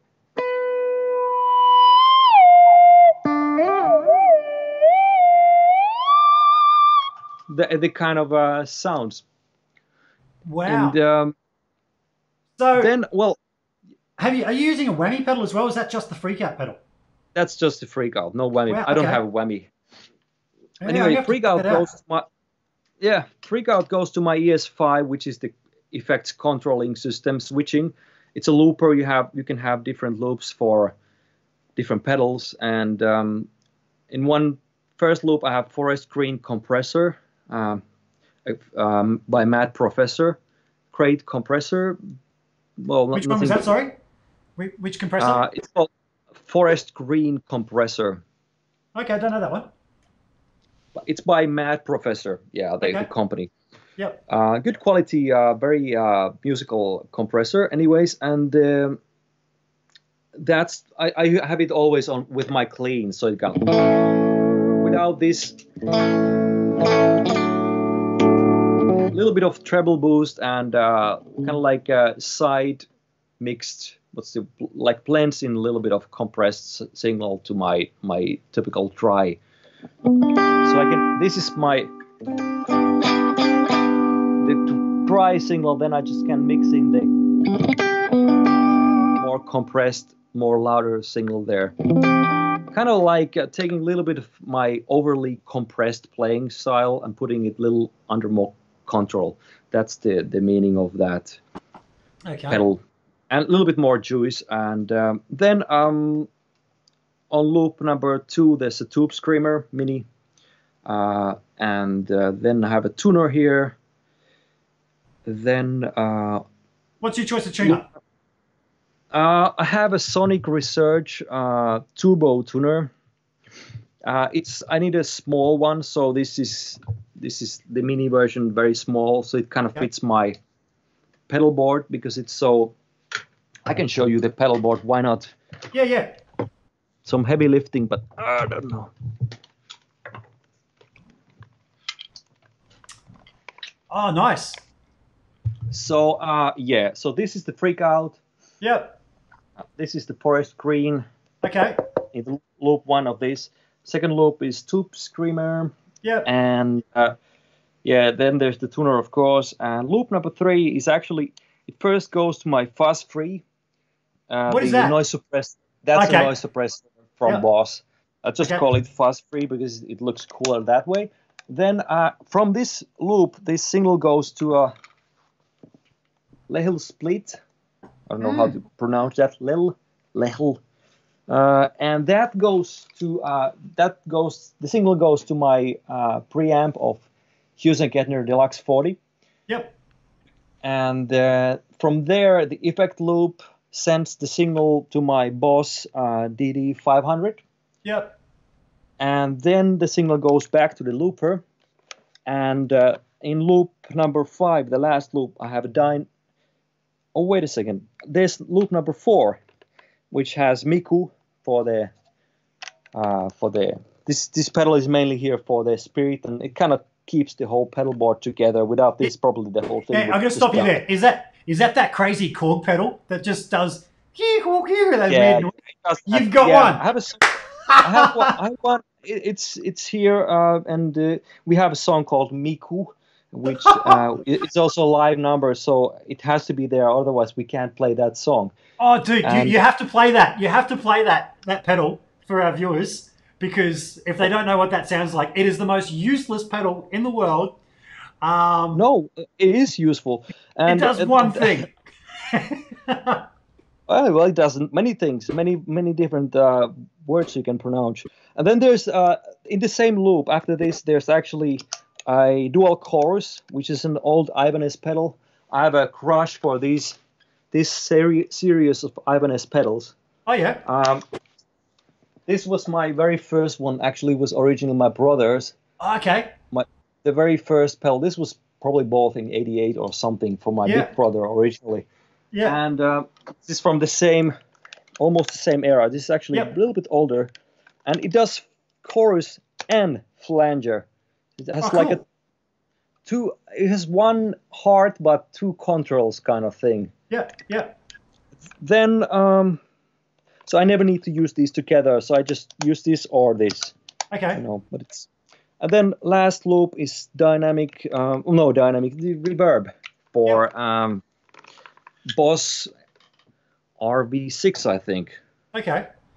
And the other one, other things are just this is like um, anytime I want, I can put the chorus loop on the loop four, unless the Miku is on. That's trouble then. But usually this is always typically on. Okay. So I can anytime with any any preset I have here, I can just put the the chorus or flanger on. And this does this puts the looper here on, so I can have a looper with my DD 500. okay. So I have rec, play, and, and stop here, and on and off. And expression does many things depending on the preset here. And then there's like this button with this one certain preset, I can do that, like uh, pedal, uh, create that infinite reverb loop kind of thing with Cool. Cool. so uh, it has many functions. It's all MIDI. The ES5 is super super great for you can program just about anything uh, with it. So it's a great great unit, not just for looping, but controlling the amp, but also controlling other MIDI devices. Oh, cool. Okay. But So, you wanted um, to hear the Yeah, yeah, yeah. Plays the the what? I forget what it's called. That was it. Mi- Miku. Or, it's a weird pedal. While you're setting that up, I'm just going to share the story that when I was just starting to play guitar, you said that the Ibanez pedals belong to your brother. I have a friend Yep. Um, when I was learning to play guitar who had an older brother um, who had Yeah. all the guitar gear. He was he was in the army, so he's away a a lot of the time. We'd sneak in his brother's room, and, and he had all those Ibanez pedals. Um, Yeah. and Cool. yeah, I remember playing with some of those, and they were really cool. all right, go for it, mate. uh, let's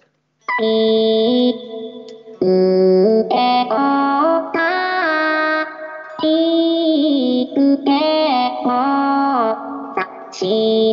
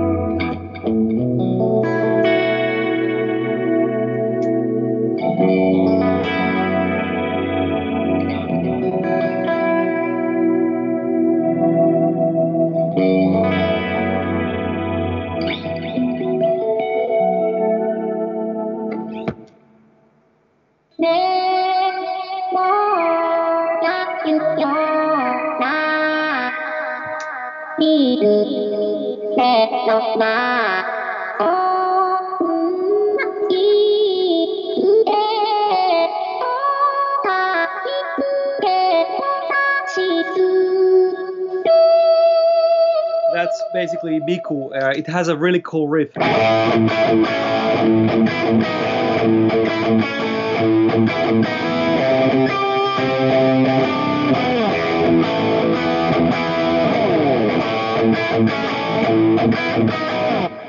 what's cool about Mikupel is when you like kind of like sing through it for a while, is uh, when you listen to that voice, it can well it has its certain sound, but when you hear a guitar sound after that, it sounds extremely good.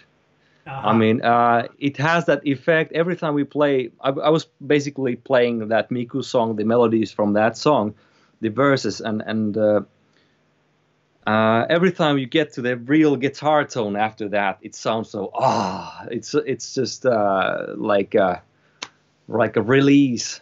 yeah. So, Um, uh, but G- Gabor's saying that he's got one on his pedal board as well. And somebody just, that's my friend Gene, saying it's BeBot for guitars. Do you know what BeBot is? I'm just having a look at my phone to see if I have it. Yeah, the BeBot app, right? The the little robot app. Yeah, yeah. totally, totally. So it is very much like BeBot. Um, Yeah, kind of. Yeah, it has a little bit of that the tonal quality for sure. It does, yeah, doesn't it? yeah. yeah, yeah, classic. So, uh, Mika, you're a, a Hughes and Kettner kind of guy. Yeah, I've been I, I playing did with these, Hughes and Kettner I've been working with- there. with Hughes and Kettner since 2006 or something. I'm, I've been really uh, with these with this company for a long time. Oh, yeah. nice, nice. I just got my first Hughes and Kettner recently. It's right behind me there. Yeah, Black Spirit 200 head, I have a right? Black yeah. Yeah, it's all backwards trying to do this. that actually that that fit in my suitcase after 42 Gear Street. Did I just say that? I did. Yes, I did. But uh, no, Richard um, very graciously let me take one of those. Um, Perfect. I'm probably going to use it this weekend. I've got a couple of gigs doing some fill-ins with two different groups, and I think I'm just going to take that and um, just try running it direct. I'm going to try using the the red box out. Um, Yeah. See how it goes. Yeah, yeah. Uh, I, I do like the, the the ease of programmability with a foot with a MIDI foot controller. Uh, Yeah. The red box out. Yeah, I'm keen to give it a, a try this weekend. Yeah, well, um, like if you've seen any of my uh, my videos that I did the, with this or the floorboard, the new floorboard version of this amplifier, which is basically the same sound, just a different format for the amp. The floorboard, the uh, version, um, the uh, the first clean channel is super super uh, versatile and and uh, you can do so much with just that clean channel. Uh, and uh, if you haven't seen any of the demos or anything, uh, just explore the what's the word for that um, sagging. That sagging knob is the key element for it. It does a lot for the sound. Yeah. I mean, uh, you can get that clean channel sound like it's uh, like a really loud rocking amplifier. It, it's not a clean channel anymore. Yeah, It's- right. it's- Okay. Yeah, when Richard took me through the amp, that was the thing that I remember being really uh, stoked about was the actual the sagging, um, which Yep. yeah, just sounds like a, a, tube amp, valve amp, um, really pushing and getting that sound where it's Yeah, it ha- it gives you that kind of really uh, exploding kind of amplifier sound and feeling to your. It, it you, you can feel it in your playing for sure. Yeah, yeah, yeah, Yeah. totally. wonderful So- amp. so- Yeah. So with the, the new album just coming out, um, have you got some touring ahead of you? Are you going to be playing some shows in support? Um, what, what's the plan? No, not really. Uh, well, we just had a like a record release gig in uh, just local local gig, but the, the the problem is I'm well. There's no such audience there. It's very hard to, to go go anywhere and find your audience. This is very small audience kind of music, and it, it's it would be uh, very expensive to get got get out of, outside of Finland. We're kind of isolated too. Yeah, But um, if this somehow starts picking up, hopefully things start to happen. It becomes more possible. But right now, I don't really see that possible. What we are kind of planning to do is, is uh, I hope to do it uh, within the next month or something. Is just do a like a stream live gig with a band where we would do a like a full set or some kind of uh, set just uh, for for the YouTube, like a real live stream kind of thing. That would Yeah, be right. super Yeah. cool. I'd love to do that. yeah, and that is very doable now. It's a it's a, a big thing. Um, yeah, be able to stream Yeah, it Yeah. is. It is, and and and uh, we could almost do it every week because with the way we have kind of set up our our system, we have like in ear in ear monitoring thing, and we have like uh, our our own uh, ear uh, mix and everything. So uh, with our mixer and and the whole setup, we every time we rehearse at band rehearsals, we have mi- drums mic'd and everything. It's like a uh, it's not a huge step to to do it a little bit more open and uh, have the audience step right in and but i would maybe like to do this a little bit little bit higher quality than just like a rehearsal capturing kind of thing Yeah, yeah, yeah. Actually, yeah, my my place here is really a really good setup. I've toyed with the idea of doing some live stream uh, gigs and stuff out of here. Um, Yeah. Yeah, it'd be Sure. really, really cool. Um, now, at 42 Gear Street, you saw the guitar battle that I hosted between uh, Sammy and Tom Quayle, yeah? Yeah, yeah. Well, Yeah, I haven't yeah. seen the, the video, but I saw what I saw uh, there in the in the room. Yeah. Okay, we really wanted you in on it as well. I wanted, I wanted a, I was going to say I wa- wanted a three-way between the three, the three of you. That sounds a bit, bit kinky. Um, but unfortunately, we only is. had with the, the two guys were playing through one app through a, an AB box. Yep. Um, was the way that you know it's such a last-minute thing that we could get that happening. If there was a way to get a third line in there, man, I really wanted to get you in on there as well. Um, just yeah, some varying styles. You know, I think everybody would have had different things they could have brought to it.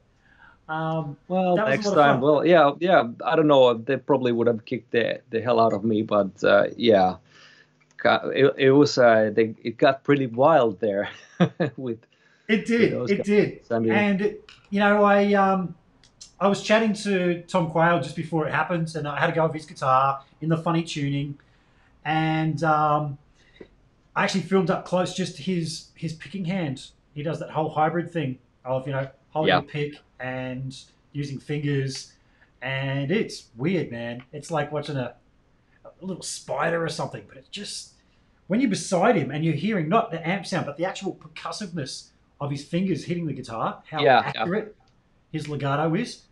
It's like, holy crap, holy crap.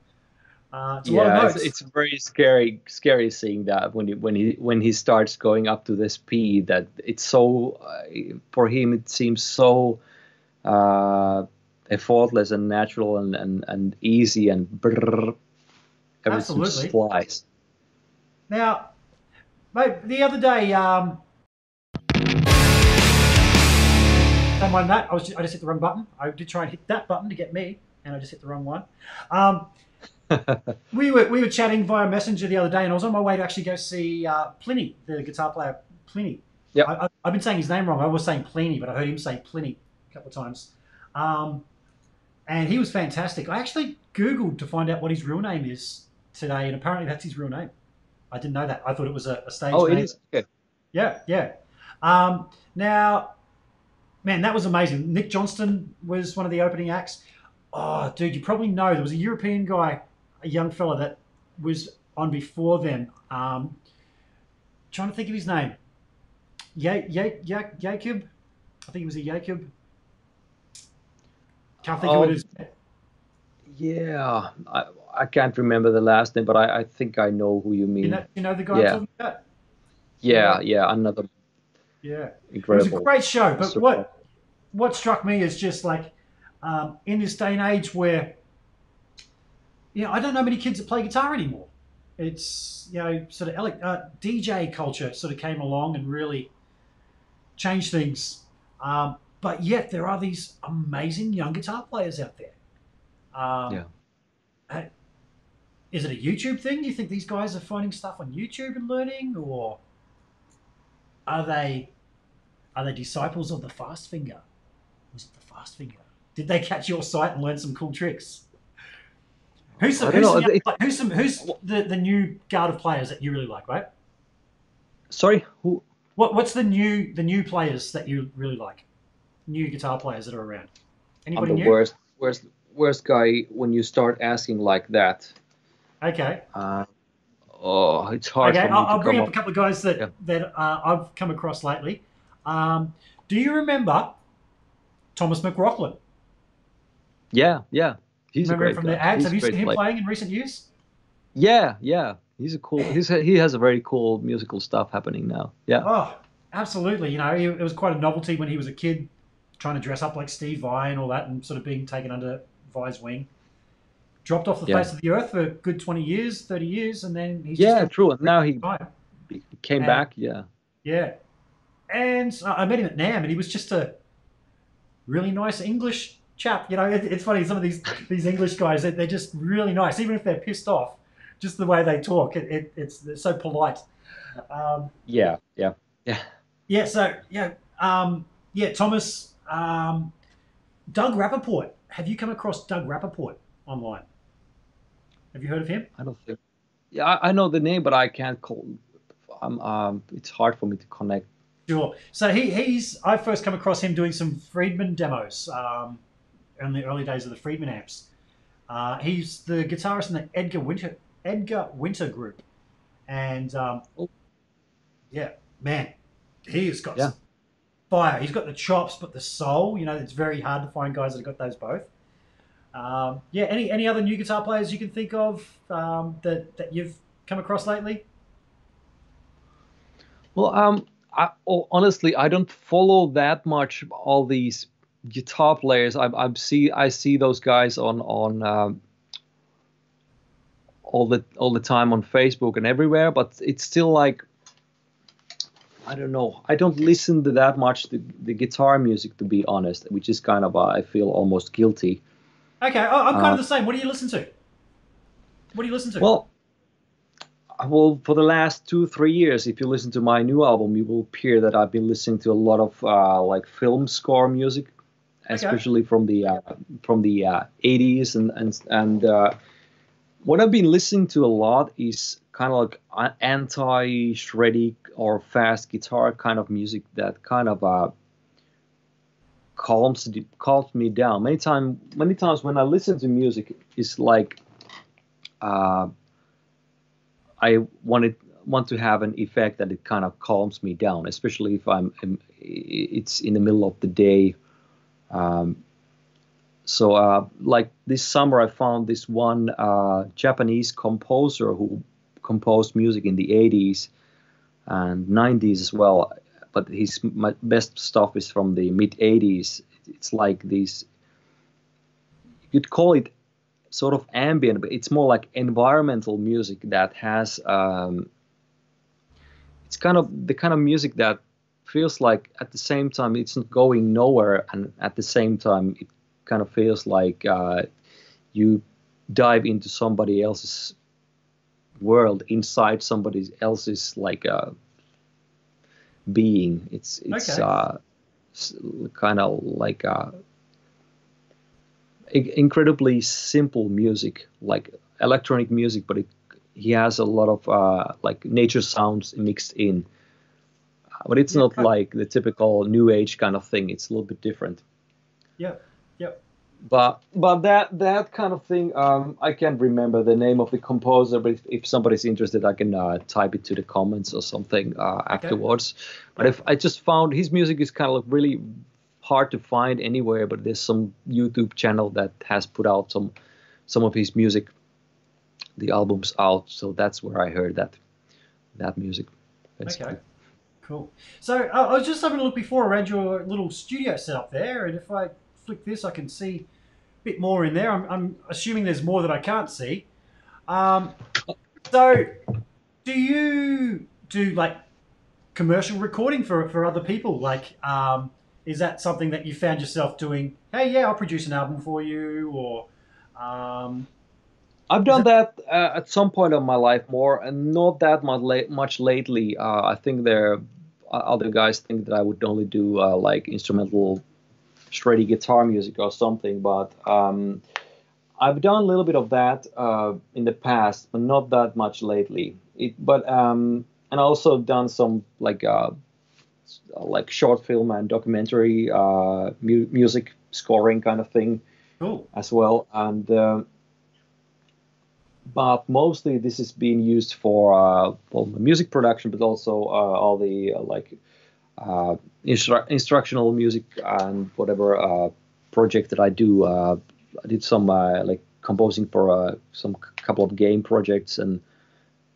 it's it's it's still quite close to the the style of music that I create with Fast Finger, anyway. So Yeah, yeah. but but it's very uh, kind of like um, it's a small room, but I have I try to keep things very simple. So uh, I kind of keep the things that I really need, which is the amplifier, then the cabinet simulation. I have one proper uh, preamp for the mic and an EQ, a cassette tape recorder, of course, forehead thing, uh, which I used a lot on the new album. Actually, I all the synth sounds were uh, recycled through cassettes. Really? for the sound. Uh, so I use this kind of like uh, give a little bit of extra character and, and vibe to the sound. I have Yeah. all these, I have all these uh, different tapes that I just use for processing, uh, like uh, somewhere like really worn out AD TDK cassettes and Wow. this is actually this is actually from my childhood. This chromidioxide uh, bass cassette.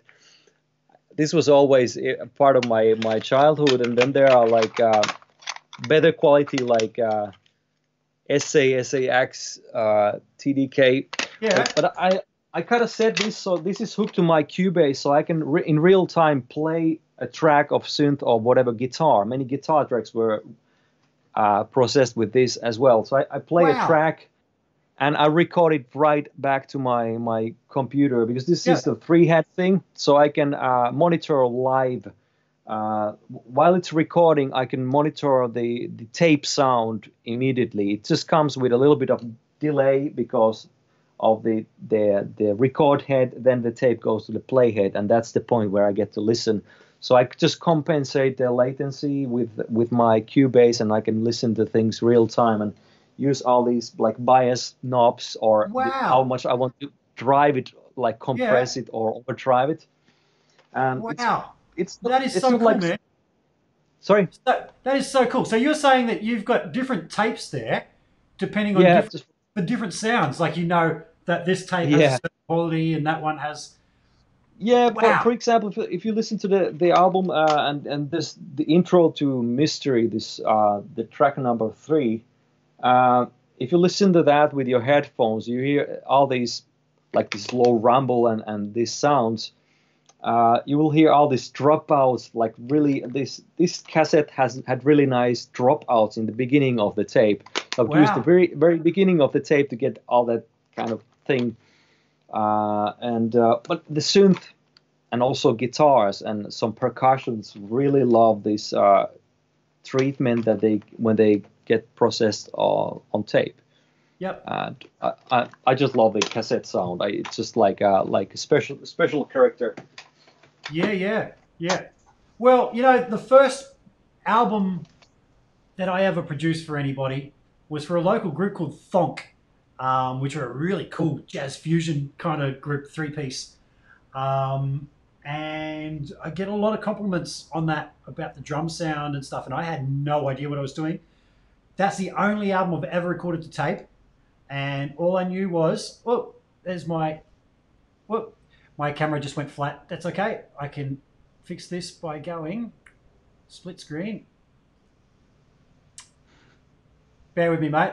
I uh, there we go. We're back. I can see you all the time. You, Yeah. you can see me. Yeah. So I'm back to this camera, the one that I originally had. My, my battery just ran out. My other camera.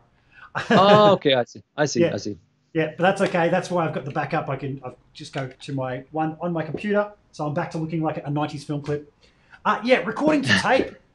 recording to tape was an amazing thing. Um, it just smoothed things out. All I knew was to hit the tape hard with drums, and that would give me a little bit of uh, the good kind of compression that I was after. Um, so that is genius, man. I don't know of anybody doing that running a, uh, Let me- a tape deck. Let me so, let me show you something. Okay.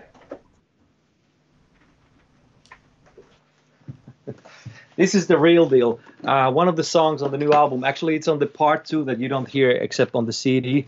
Or, Yeah. uh, but this this is like the uh, uh, eight-track tape cassette recorder. So I can record uh, eight tracks on this, uh, and uh, one song on part two. Actually, the first song on part two of Mountain Tone that was recorded with this, all the guitars and everything but I was uh, what I did was uh, I just programmed a MIDI synth backing track and I just recorded on two tracks on here and then I had like six tracks for the guitars Yep. and I recorded those and then I transferred all the eight tracks separately to um, uh, to Cubase and uh, realized that there's a lot of trouble because the speed goes up and down. So I cr- created like this manual click track so the bass and drums could be recorded to that. And uh, we had drums and bass come in and other other stuff.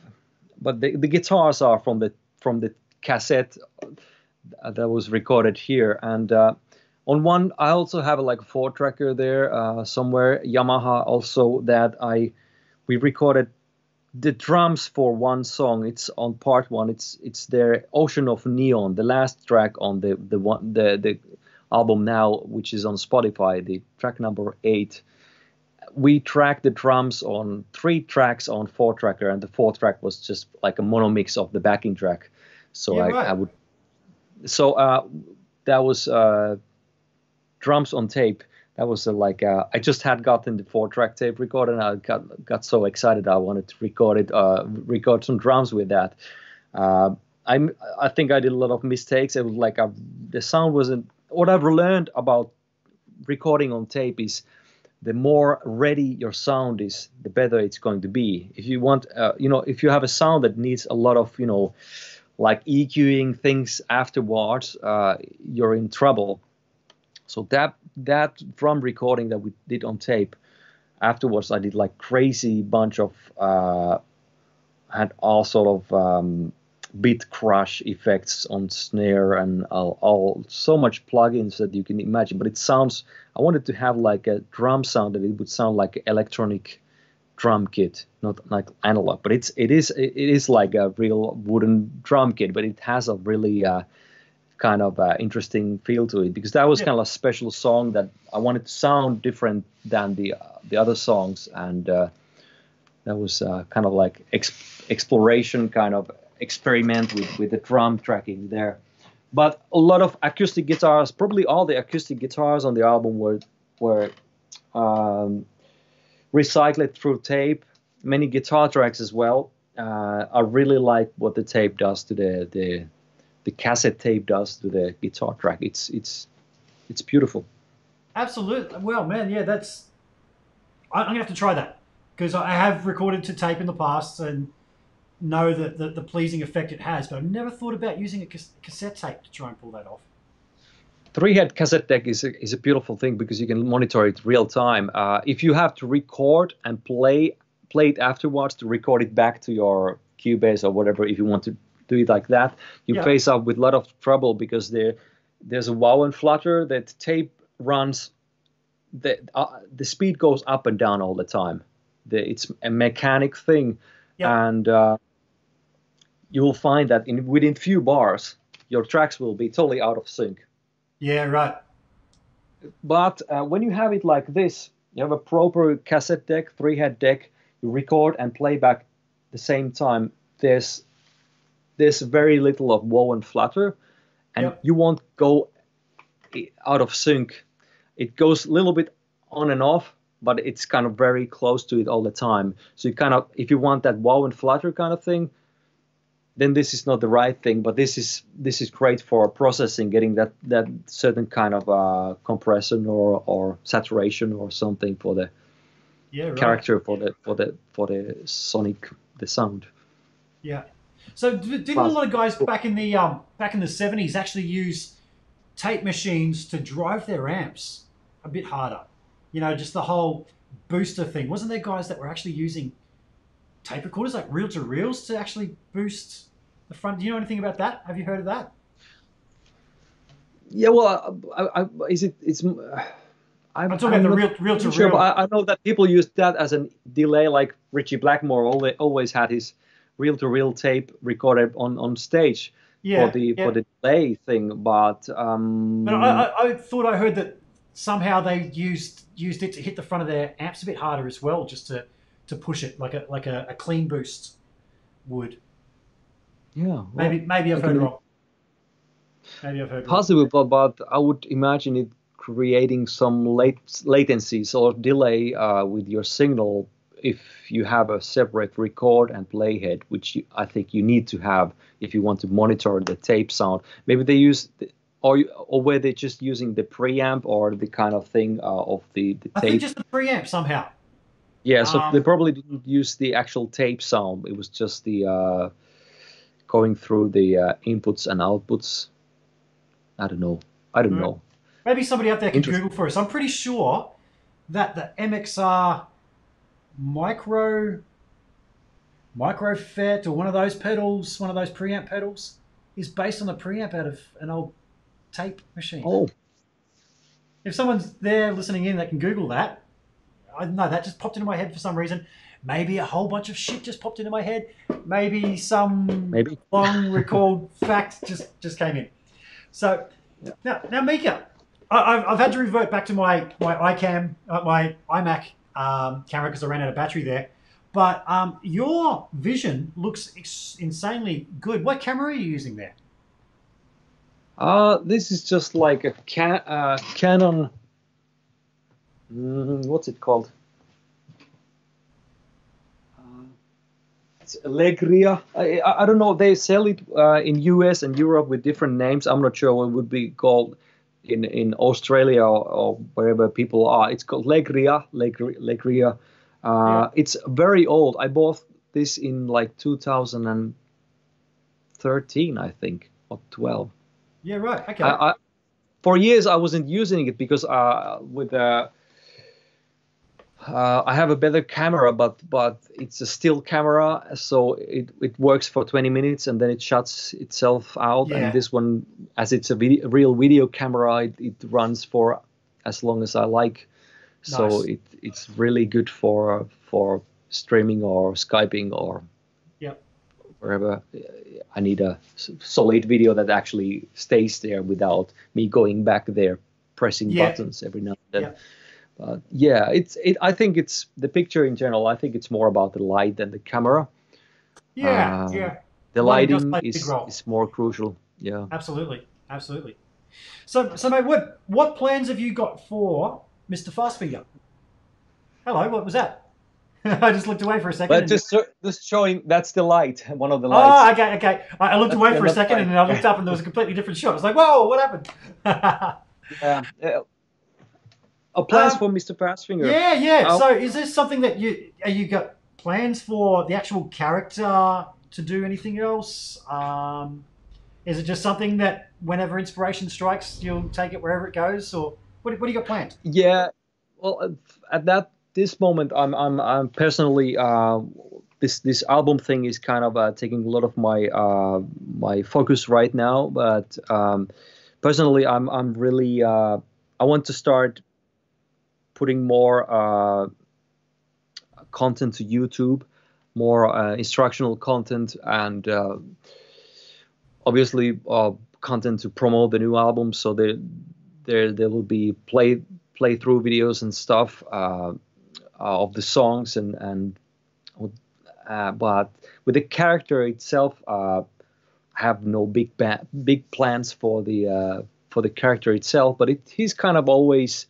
there behind me in one way or another it's like uh, kind of like the spirit behind or something uh, I, you know, the character itself. If, if I want to make it become alive, it's always uh, a lot of work. You saw the movie, the animating that. It, it's a, it's kind of like a years of work to get the Yeah, animation yeah. running. So, um, so it's not so. If I if I start working on an animated stuff with the character, it's it, it means that I have to be uh, kind of like shut things off and go to my corner and, and work there for, for ages and then come back with something. So it's it's not something that I want to do right now. Right now, I've done that with an album. Uh, two three years. It has taken so much focus. So right now, I just want to you know come out of the uh, the box a little bit and come to the screens and, and do some more public thing and interact with people. Hopefully, that's that's what I want to do in now Cool. the next cool. next thing. Yeah. So I, I imagine it does take a long time to animate um, all these little things that you've done. Like, um, what is the process in doing something like that? I have no idea, man. I'm, I'm just a dumb guitar player, and I feel funny calling myself a guitar player in front of you. Why? Why would you do that? Why would you feel like that? Uh, uh, well, the animating thing, um, it's it's a strange thing. It's it's well, there are several techniques you can animate things, uh, and and you can animate in so many different levels. But it's in the end, it's just uh, uh, still images that you somehow try to make move in a way that it feels like the character is actually there. It's actually thinking and working and, and being and uh, interacting in, in in when he's you know try to make things alive. Just it's the same thing like when you play a note. That's a still image. But how do you get it? How how do you get that one note? Sing. Yeah, yeah.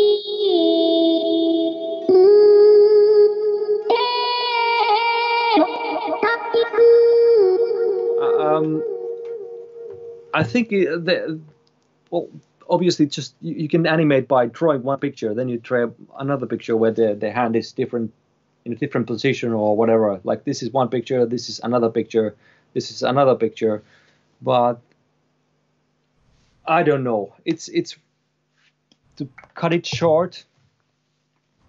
How to animate or how to make these things Yeah, yeah, so- There's so many many different techniques. Sometimes you just have a still image and then you set points that you kind of move, kind of like puppet. Okay. It, it, it's not it's not that far away from like a moving a puppet in a way. Yeah. Okay. Uh, you can you can move a puppet like this or this, and you um, the same thing like with notes. You, you you might you know if, you play a note, and then next you want to hear this note. It's like the most natural way. Uh, how do you make how do you make it sound like uh, the way you want want it to sound like? What's the kind of feel you want to have there? The same thing uh, how you walk or how you turn your head or is it like like a robotic kind of thing like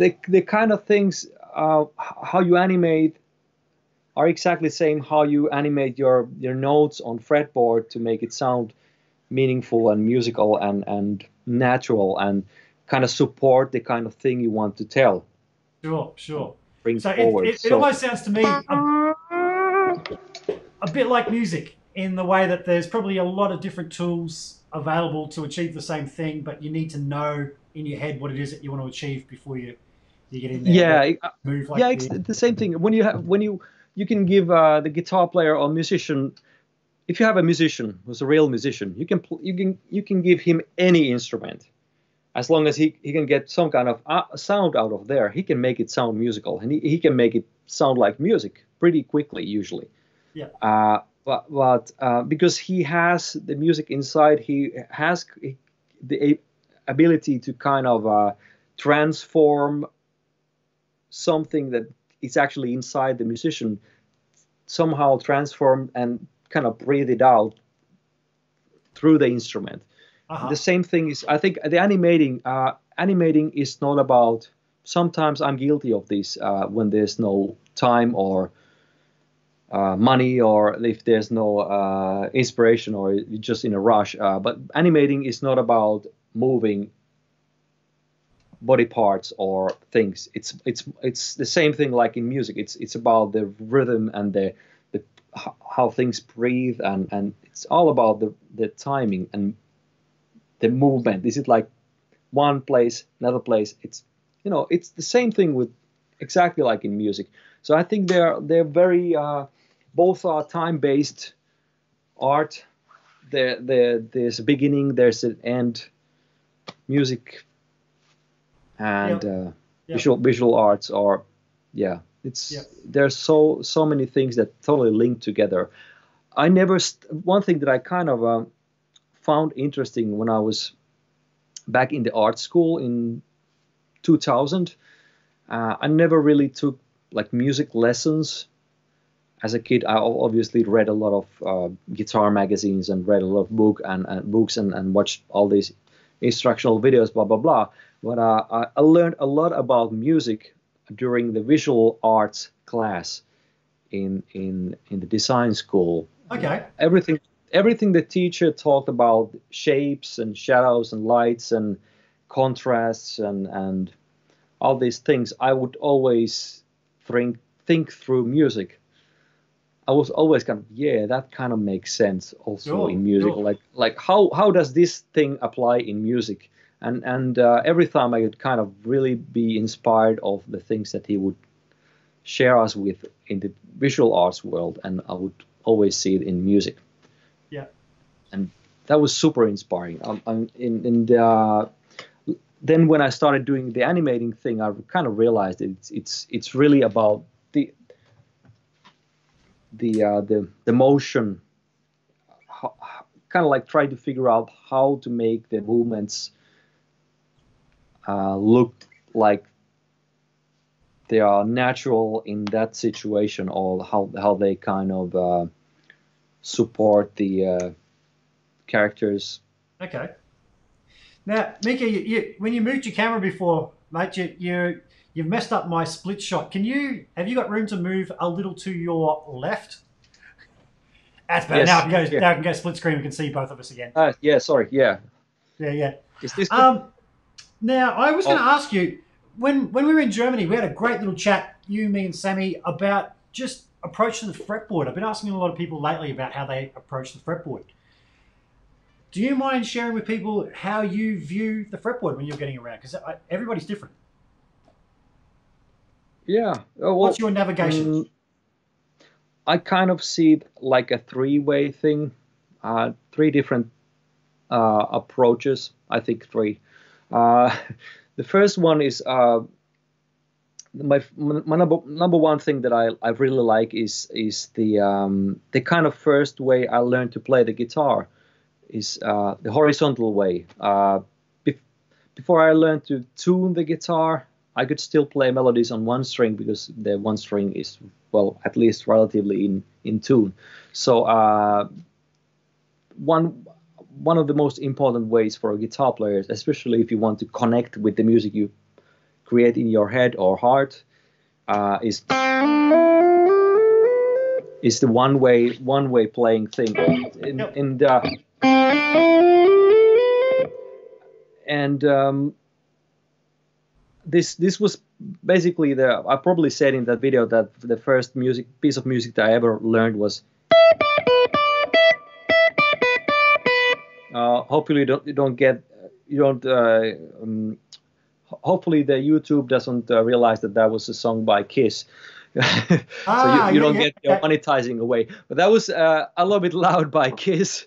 Aha, uh, the- aha. the first song that I ever learned by ear uh, as a as a very way before I really started playing the guitar. Uh, Yeah. um, but the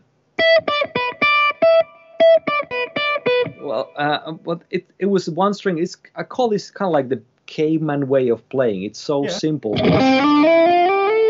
And what's great about one string playing is you he, you see and hear the intervals so clearly.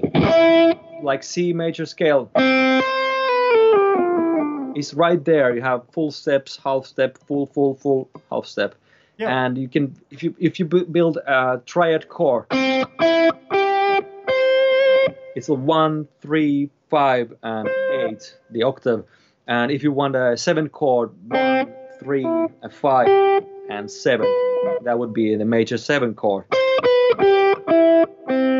It's it's uh, everything is kind of uh, the interval jumps are very clearly the way the guitar is tuned. It kind of makes things complex to understand uh, many times for us guitar players, but when you rely you're playing on one string, it's very easy to hear uh, how the pitches change and how far you you know travel here. Uh, and what I really like about guitar playing is is to challenge myself with sometimes very stupid or kind of silly uh, ways of kind of challenging myself. I like play like one string, one finger kind of thing.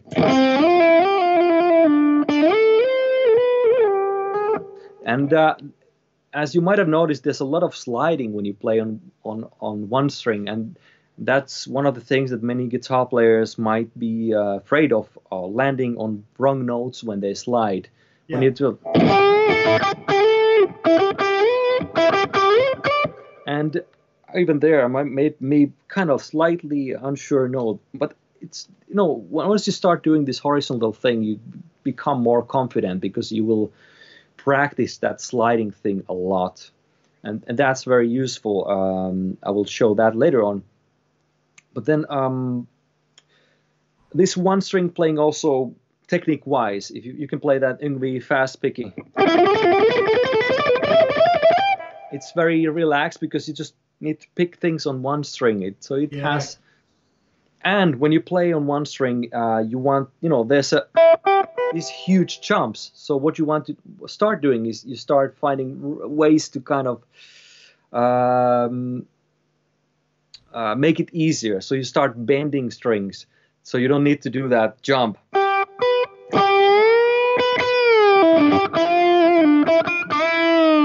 You don't have to do this so much now. Yeah. So that starts taking on.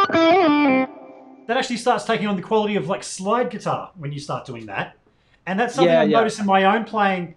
Um, when I do try and climb the fretboard on the one string, that I start playing lines that sound like a, a slide. Um, it actually sounds like, man, we have this Australian artist over here, which you probably haven't heard of in, in Finland, John Farnham. He was huge in the 80s, 90s. Yeah. And he's even- got- You, yeah, you know John Farnham. So his guitar player, Brett Garsed. Don't know if you know of Brett. Um, Yep. Brett uh, is very much like you know the, the Allan Holdsworth, even Tom Quayle style Yes. of playing. Too many Okay. notes. Put a slide on his Yeah. finger so he can't play those notes, and oh my god, he becomes the most melodic guitar player ever. So when it comes to Brett Garsed, I was actually just watching some some videos uh, on YouTube of him from '86 when I started playing guitar and seeing John Farnham on TV and and, and Brett Garsed taking these solos. I, I I watch those every now and then. But the ones that he plays, which are mostly on the one string, using his slide, man, he just becomes so melodic. Uh, and they're the, the memorable solos by him. Uh, is when you give him that limitation of, okay, let's see you shred with this thing on your finger. Okay, well, let's play some nice melodies.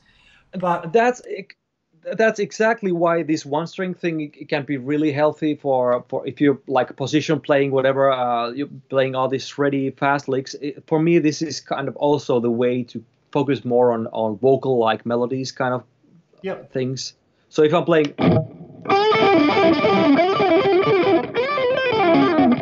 whatever fast stuff then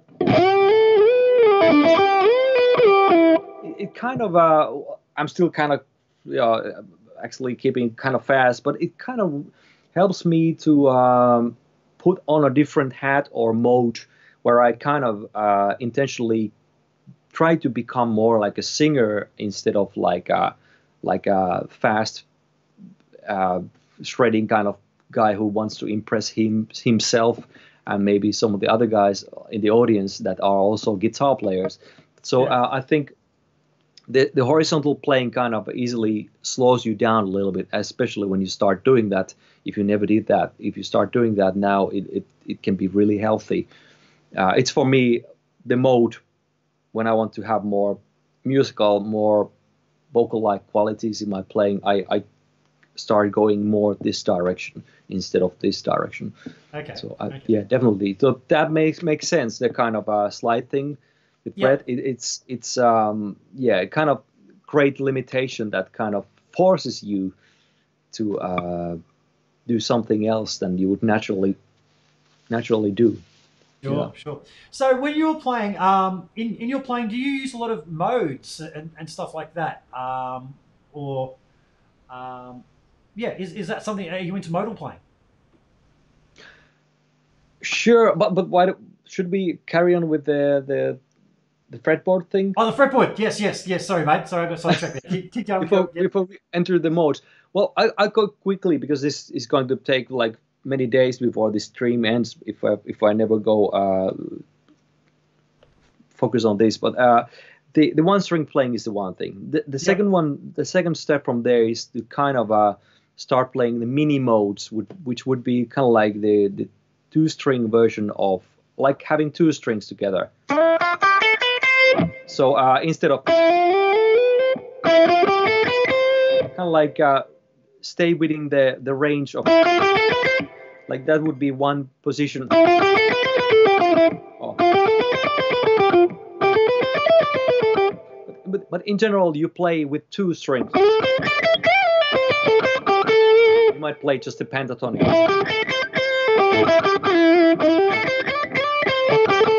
And uh, just applying the thing that many many people uh, maybe we learned this from Paul Gilbert or somewhere else, but using the octaves of of guitar. So if you play something, you can play the same thing. So in the end, you're playing sort of your two string playing becomes three times two string playing. You can play anything.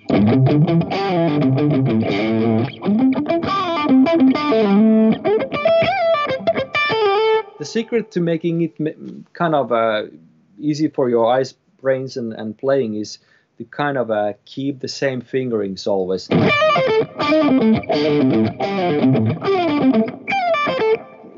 There, there, that way you can kind of keep track.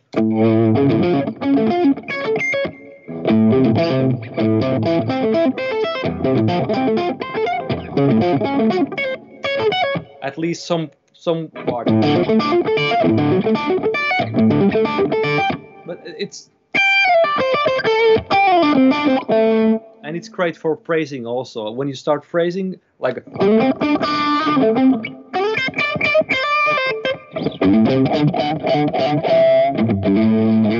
kind of like easily vary the same phrase, repeat it, and kind of uh, easily stay on map. Uh,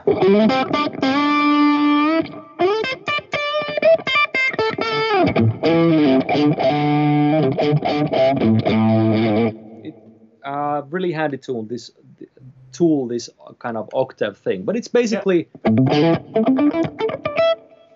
Just uh, leaping always set up yeah. two two strings and it's fairly simple yep you so, can just expand it to all over the place if you want and that kind of uh, uh, can become way much more and more complex in general, but it's the core of the whole thing is very simple in the end. I, I like that kind of thing because I kind of uh, felt this is closer to the piano or keyboard player approach where you have a clear octaves visible there. You can see when the octave always starts. You can play all these arpeggios in many octaves just like that because you just follow all the, always the same white and black keys. Same thing here, kind of like a, if you play.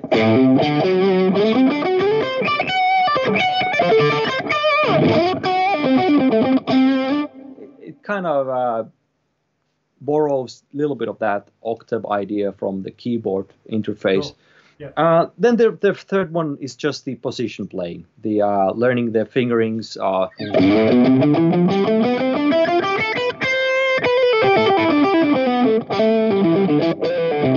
I mainly uh, just worked on my ass off with all the three note fingerings.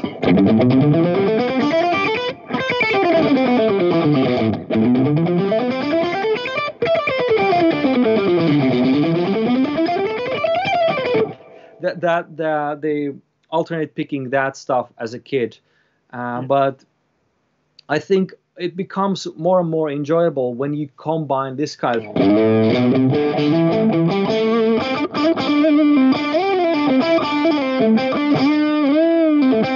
you can play just the one position. Just combine it with with some of the horizontal playing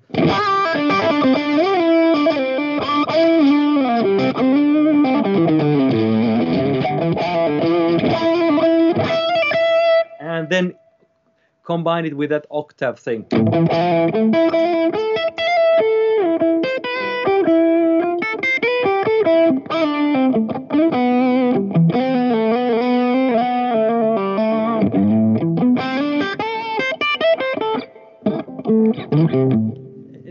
basically, it's just I, I, kind of think most of my playing relies on those three.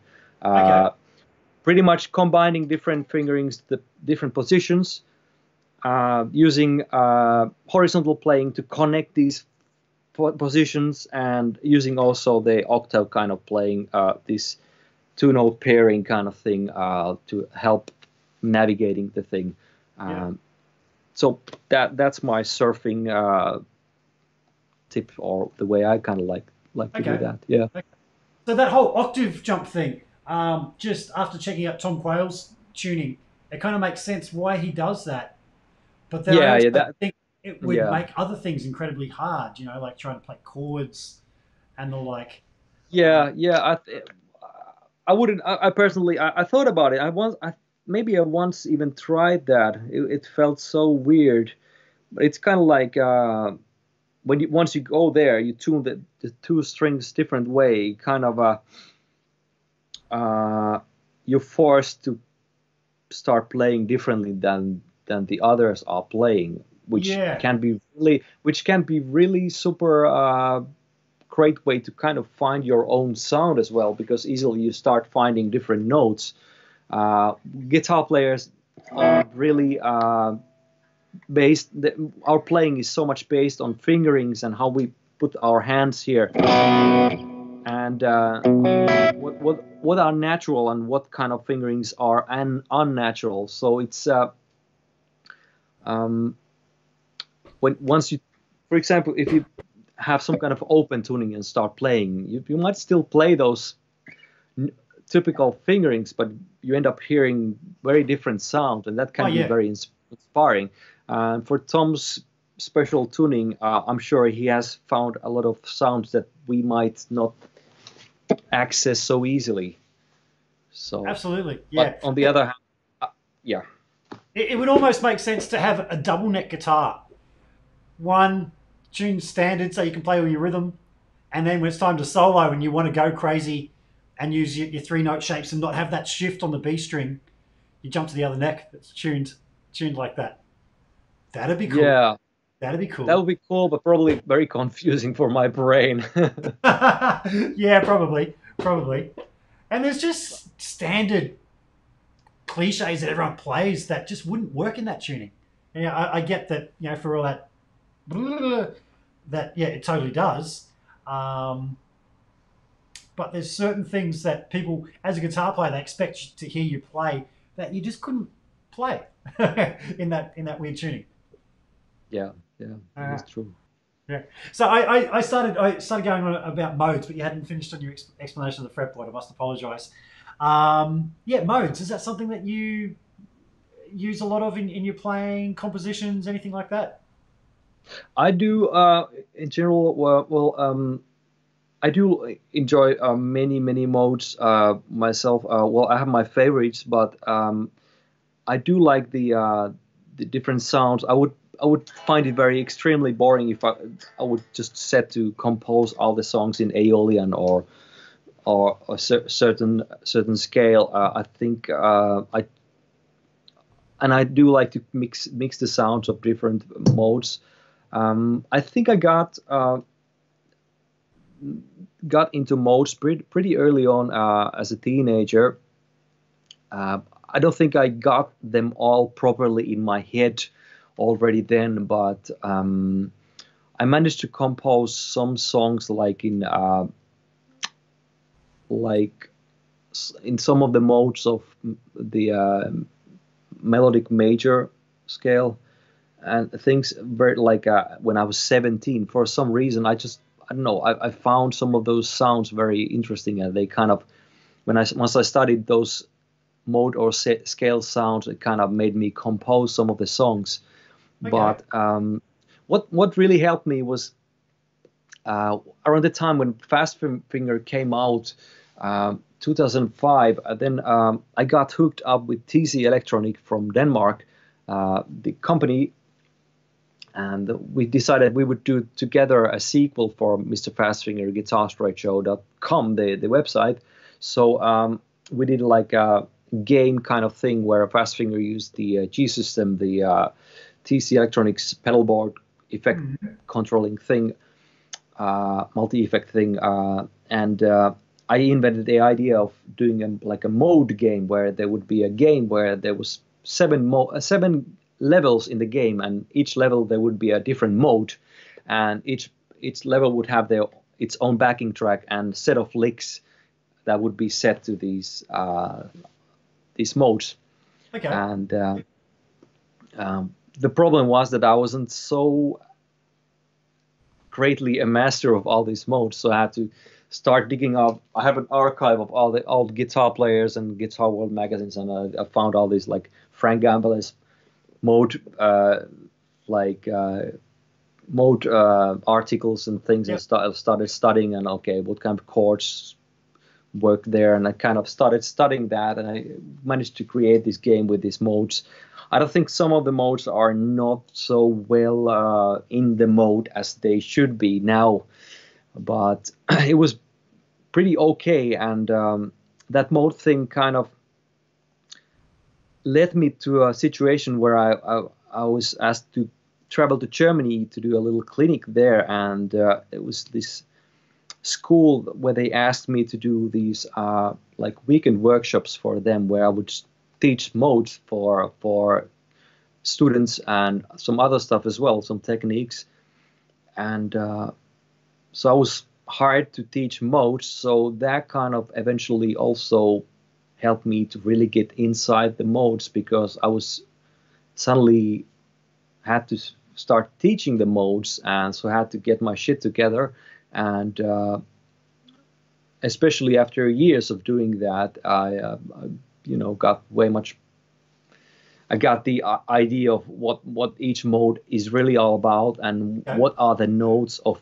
each mode and what are the chords of each each mode that really trigger the the the actual mode sound that separates them from each other. Uh, but it, it's all ba- all all this was basically in uh, the modes of the major scale.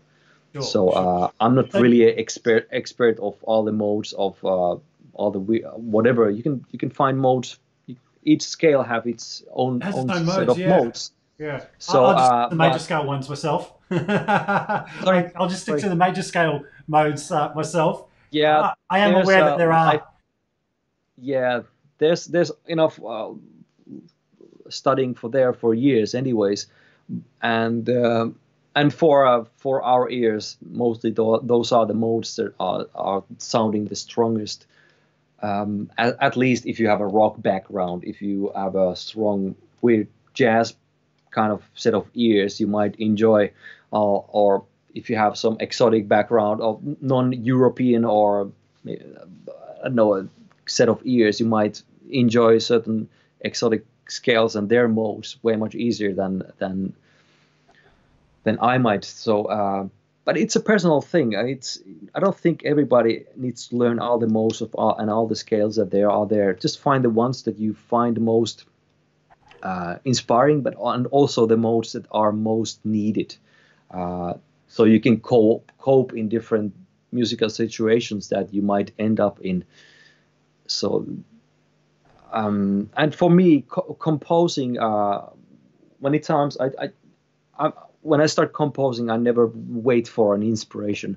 I just kind of start by sitting down, and I, I might sometimes just decide, okay, I'm going to start in the key of.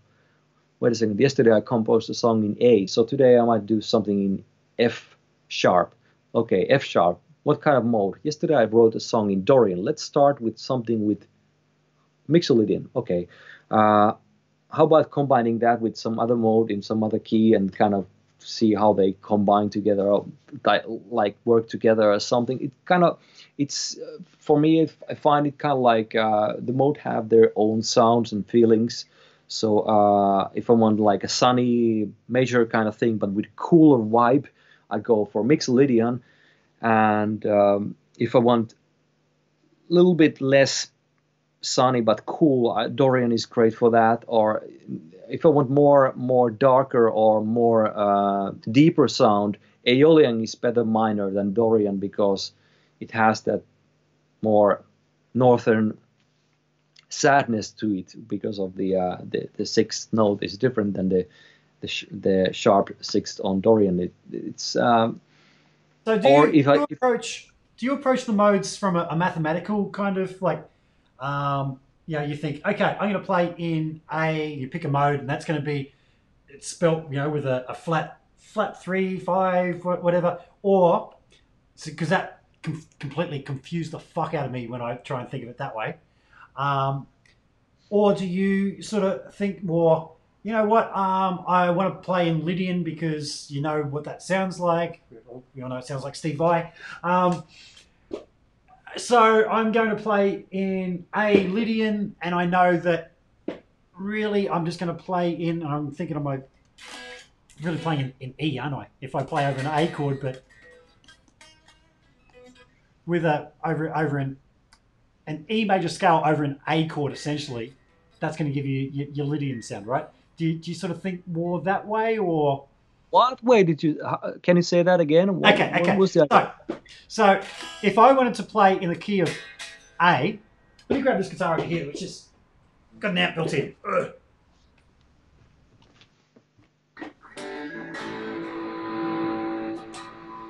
So if I wanted to do in A, I'm a little bit out of tune here,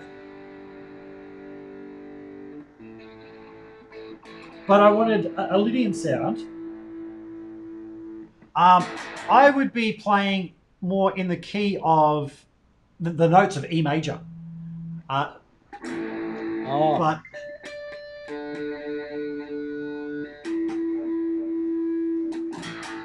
uh, so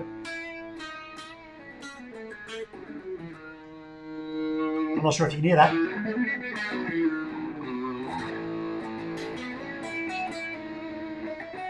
Yeah.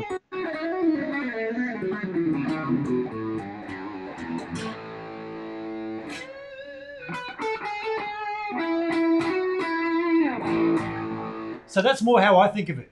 Is that what you would do, or are you sort of approaching it more mathematically? Well, in a certain way, I well, my master m- master scale for everything is is uh, the home base. The, the home of all homes is ma- minor scale, so I never would think if, if I play, let, let if I would think like if I play in if F Lydian, well, uh, then uh, I kind of see that it it comes from the uh, the scale of the same scale as uh, A A minor scale. So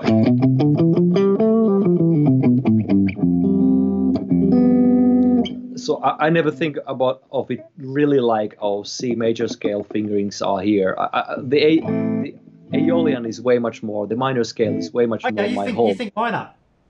Yeah, think- yeah, it, it, definitely. I'm, I'm, you know, it's the north, north where I live. It's, it must be that. I don't know why, but it's, it's for me, it's the, um, the, um, the minor, minor scale is the, the home base really, and, uh, but, um, I try not to really, uh, well, if I need to play something fast and I, it, it can be confusing. It's good to know where that relative minor uh, Aeolian is compared to the the mode that I'm currently. If I would, you know, like if you play the, uh, if I now would be uh, E uh, uh, Phrygian, job if you know that it's the same notes as you would find in A A Aeolian. But I try not to think that like you didn't do that but but it's it's the risk if you th- start thinking okay i can just play the notes from uh, a aeolian or minor scale because it, it, there's a huge huge risk that you start sounding like just play a aeolian over e phrygian because you would need to reconsider the whole the meaning of each note changes completely once you when, once you're there in e uh, That is actually how I would uh, attack it. So that's why it's, it's that is how I would actually approach it. If if, if someone said, Yeah. let's do uh, an E Phrygian," I would simply play.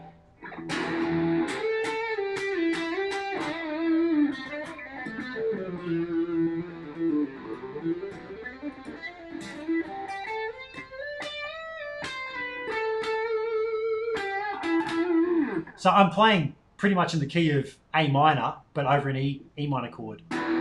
Is how I would do yeah it, and that sort of loses the mathematics for me. But maybe I should learn otherwise. there the, well, have it's kind of like um challenging because on the other hand when, when once you know the fingerings it kind of helps to know the fingerings are same as the uh, the relative scale or mode like Aeolian here. But if you kind of if your ear starts to kind of uh, if you forget to use your ear and really kind of treat the notes like the, their meaning has really changed. If you forget that, uh, the ear ear part of the playing it starts to sound like you play a a a aeolian over that whatever E yeah, Phrygian yeah. whatever. It kind of uh, so it, it's um there's a risk with that kind of thing for sure. Yeah. For sure. Yeah. yeah. So I, I, don't know. Yeah. I, was going to say, Mika, do you do much teaching? If, if somebody wants to get lessons from you, uh, do you do Skype lessons for people? Can they get in, in touch with you? Yeah, I, I do that, and uh, um, I've been doing that for uh, quite a few years now. Uh, I usually don't have too many students uh, at the same time, but and I teach like two days a week on Tuesdays and Wednesdays. That I, I try to um, mainly keep my students uh, to kind of keep some uh, room for doing creative stuff. Yeah. I really love sharing the the the the things that I know and hopefully help out uh, the students to kind of uh, get over some of the problems or or help out them they, to kind of realize some of the uh,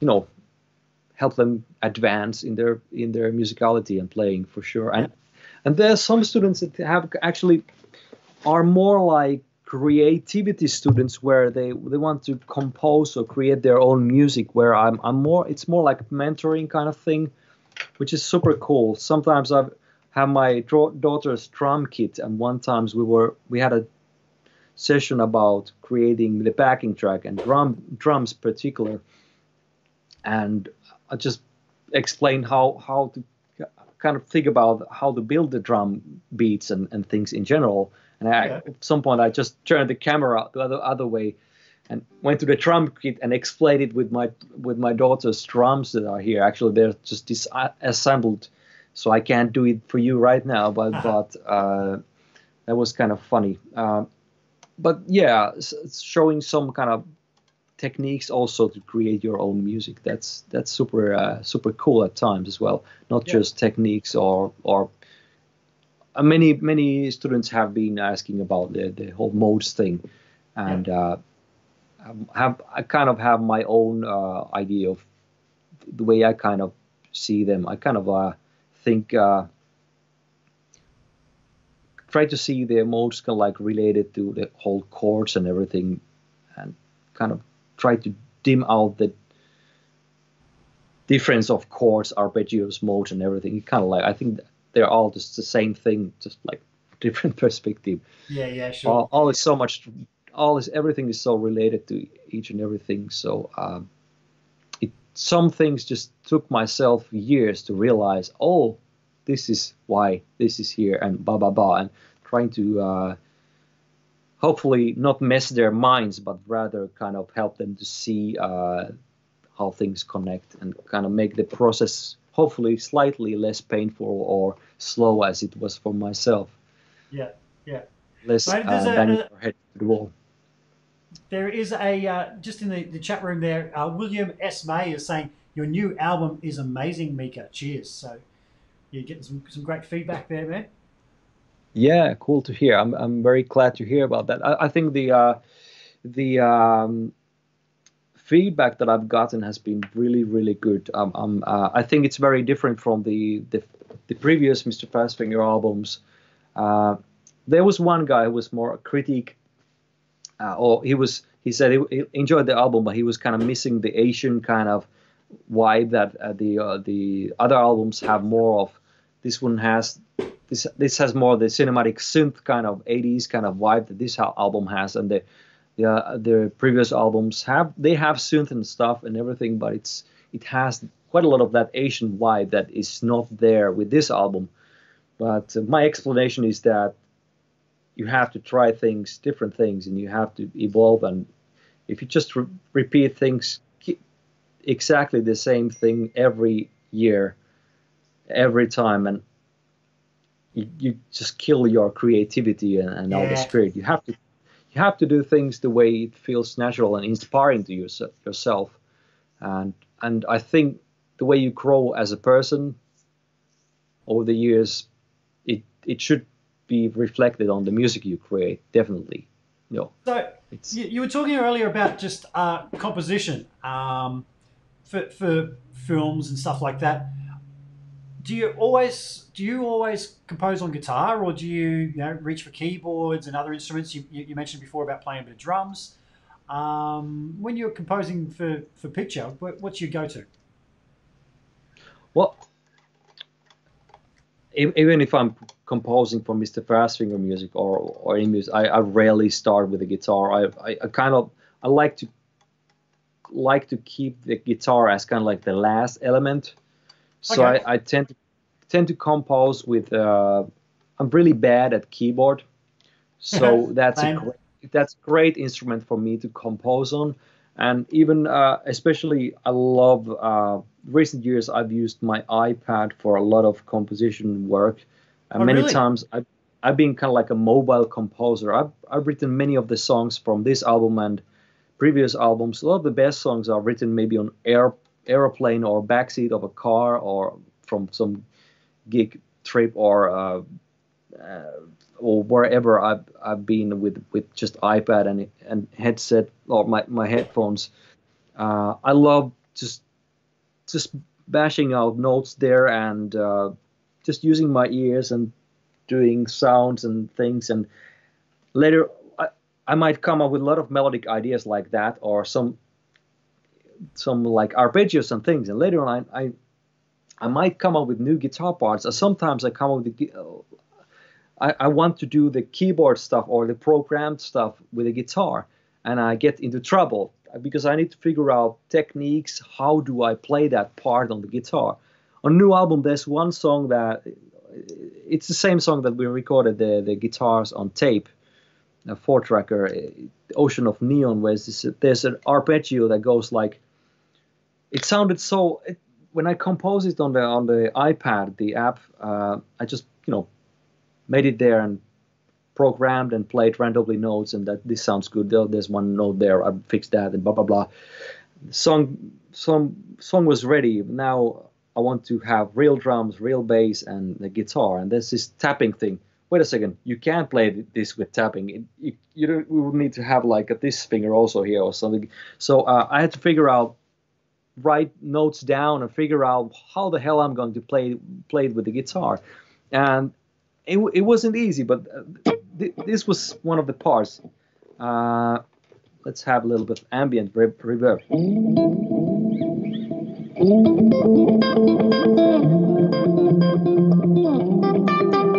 Yeah.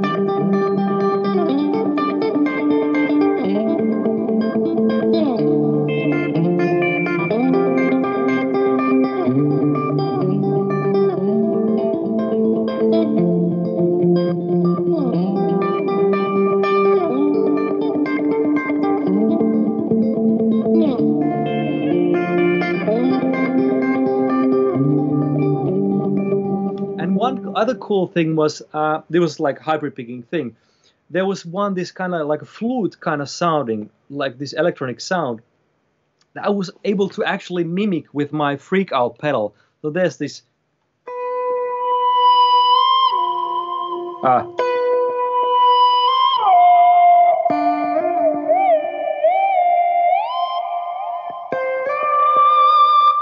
so uh, I would I was I was able to duplicate it and replace the uh, original synth that had that sound with real guitar, and it was really closely similar to the the Ooh. actual sound on the synth. Yeah. Uh, thanks to that special pedal on my board, and that's not a paid adver- advertisement. I just love that. I just bought that pedal for myself because I I felt that it, it's something that kind of helps me to express so, so, certain things that I couldn't do uh, with the guitar before that pedal. I, I love that. This is the the FreqOut, yeah. Yeah, the FreqOut, yeah. And so yeah. Um, I think I need one of those. I think you, yeah. you just sold it to me. I I haven't heard one before, and I think you've sold it to me during this talk. So, um, cool.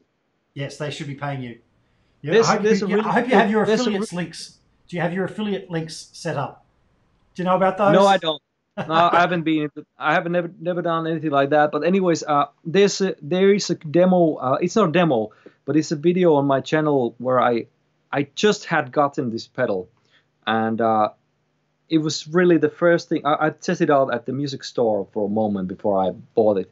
When I got here, I hooked it on, add some delay reverb like this here, and then I just started exploring it. And I, I've shot it on video and and uh, and recorded it, and it's it's very special sounding piece, kind of like uh, it's almost like composition happening, this improvised thing, and then there's some like weird things happening when I step on like silly settings on the pedal, but it still sounds kind of cool. And uh, it's it's one of my favorite pedals on my channel, uh, favorite videos on my channel because uh, it's it's super spontaneous, and uh, it's it it's kind of uh, it's the type of uh, pedal demos that I, I I want to do more in the future. It's like exploring and digging, kind of like the question was it Gabor or somebody who asked, is it the pedal that inspires me to playing or, or to just add it afterwards? This this was kind of the thing where the pedal actually really inspires me to find some new sounds, cool. new kind of uh, things. Yeah. Well, I, I actually thought you had a Sustainiac uh, in your guitar before we went live and you started playing with it. Uh, you, yeah. Said, you got a Sustainer? Because I used to have one of those and it was such a big part of my sound for the longest time. Problem is, uh, the guitar was a 1989 or 1990 Hamer USA. It's just sitting just back there. Um, and it was the old old style one, and it went through two nine volt batteries. If I used it for about an hour, gone, dead. And I actually ended up pulling it out of my guitar because my guitar was just sounded so good. But as soon as the batteries went, it was fucked. It, it, the whole thing would, would die. I still oh, have the, the whole of my guitar, and I, I plan on getting the, the new sustainer put in there because um, they've refined it a lot and uh, uses a fraction of the battery now. But oh, um, oh, yeah, have you ever, have you ever played around with, with sustainers? Actually, I don't think I never even tried it. I was dreaming of having one uh, years ago, but I never got myself one. Okay. I used to have one. Uh, let me just flick this so that we can see my camera. I, I, put a new battery in the camera, by the way, mate. I was, you were totally, totally making me look like an amateur with your camera when I went to my my webcam. So I, I, put it in there. But yeah, there is still. Um, you're seeing me up there, so I'm not sure if you can yeah, see it. Yeah, I see. But there's that big ass hole. There used to be a Sustainiac in there, and I've still got. Oh yeah. Where the switches were and everything over here. Um, and I really want to put it back in here because this is a great sounding guitar. This is just my best sounding guitar for for distorted sounds.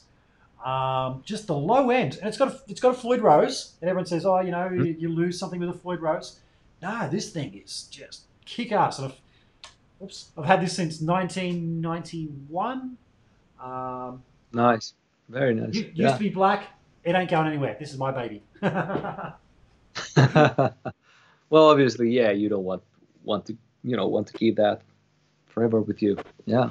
And, well, the, the freak uh, the freak one thing I have to tell you, it's yeah. it doesn't give you the infinite sustain. It kind of actually it can be kind of nasty to you. It's kind of like Miku. It it can be unpredictable at times.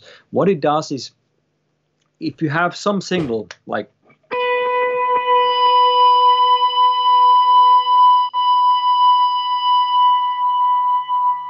Now it actually, well, I have a lot of re- reverb delay, but it cuts you off sometimes very nasty.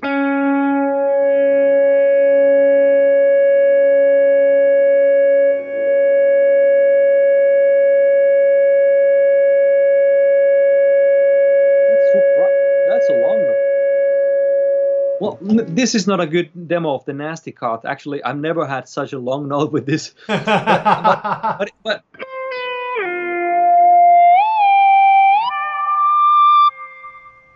like that.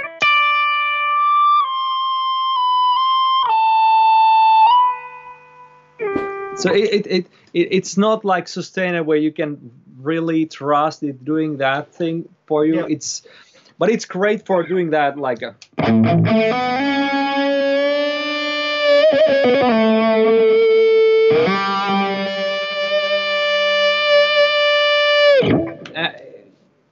it's okay No. for that, but it, yeah. Something I, I that I almost said when you first played it to me was um, that it reminded me of uh, the old Boss Super Distortion feedbacker pedal, and Poo Ninja has said exactly that in the comments there. Um, Oh, do you know? Do you know Yeah. this mystical Poo Ninja? Super distortion feedbacker.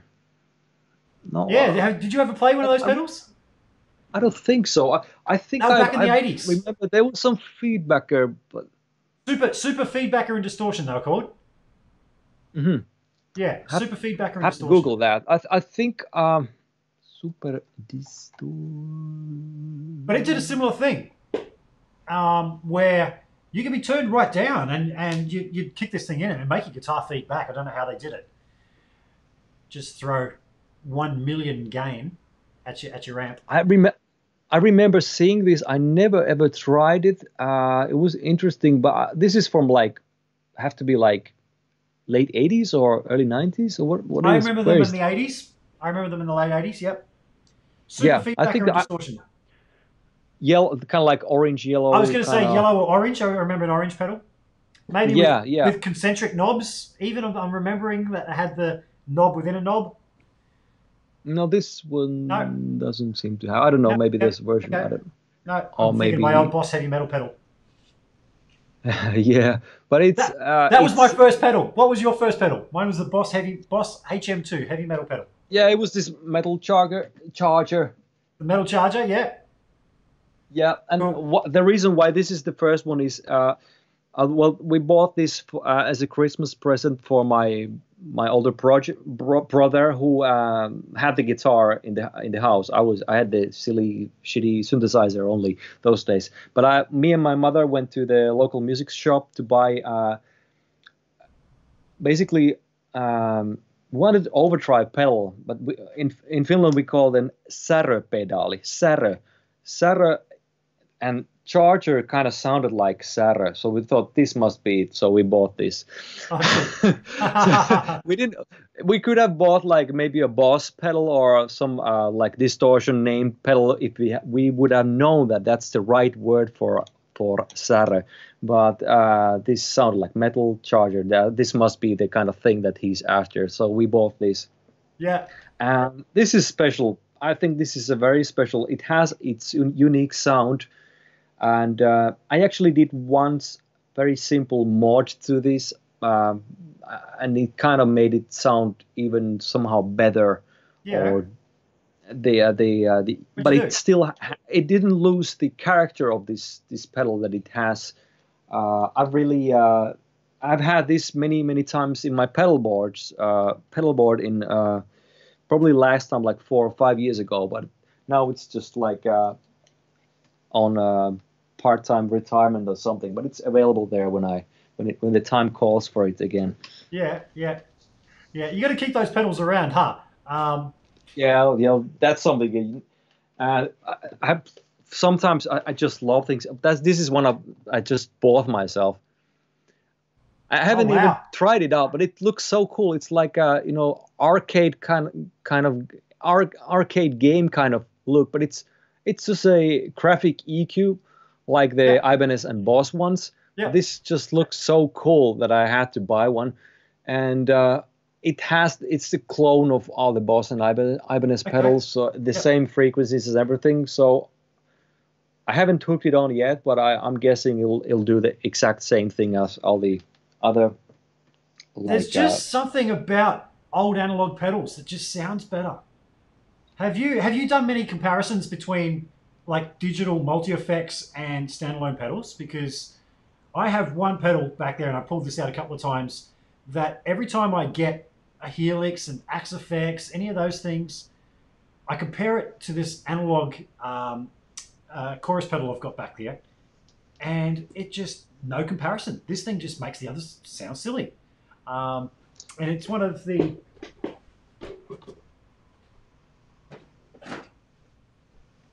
It's a plastic Arion pedal. I I'll hold it up there so you can see it. Firstly, you, you you're familiar with those? yeah, uh, yeah, I remember those. Yeah, yeah. for everyone else to see. But man, that just kills any other chorus out there. Um, just in thickness and especially anything digital that I've tried to compare it to, there is just no comparison. This thing just, and I've had friends who don't play guitar that have been at my place that have heard it and just gone, wow, that, that thing sounds amazing. So it's not just a guitar player's ear that's saying, oh yeah, you, this thing, this thing. Um, yeah, uh, to me, it's the, I haven't honestly. The, the, the the thing that I've done is have had like a plugins and stuff, things, and and tried amp modelers on on uh, as a plugins on on Cubase and things. But the first thing that kills me is the latency thing that easily comes across. Uh, I can't stand the latency when it goes beyond much over like two milli, milliseconds or something. It, oh, really? It starts you start feeling it so easily, uh, and it kind of kills me, uh, kills the, the the whole feeling and the connection. Um, and but when I started building this pedal board, I one of the things that I kind of just the fear of having latency built up. This one I built so I have a selection of, pedals that are all uh, have analog dry single flow. So everything stays analog until the cab simulation, which adds now two milliseconds. So that's the only latency that, that my single, as far as I understand anything about these, but uh, that's what I've read and I, I've been told that all these, uh, the only risk pedal is kind of like the digital delay, but it is supposed to have the analog uh, dry signal as well. Uh, but that's the only thing that I'm not 100% sure about. But uh, anyways, I'm very happy about this single, and I'm, I do not feel any uncomfortable latency. Oh. So uh, I've been I've been working with this very happily. But I love the having the stomp box here because of the interface, like having the I have the du- dual chorus here. I don't use chorus that much, but sometimes it's really cool. And mainly I use the flanger. So um, uh, having having it there and it's very easy to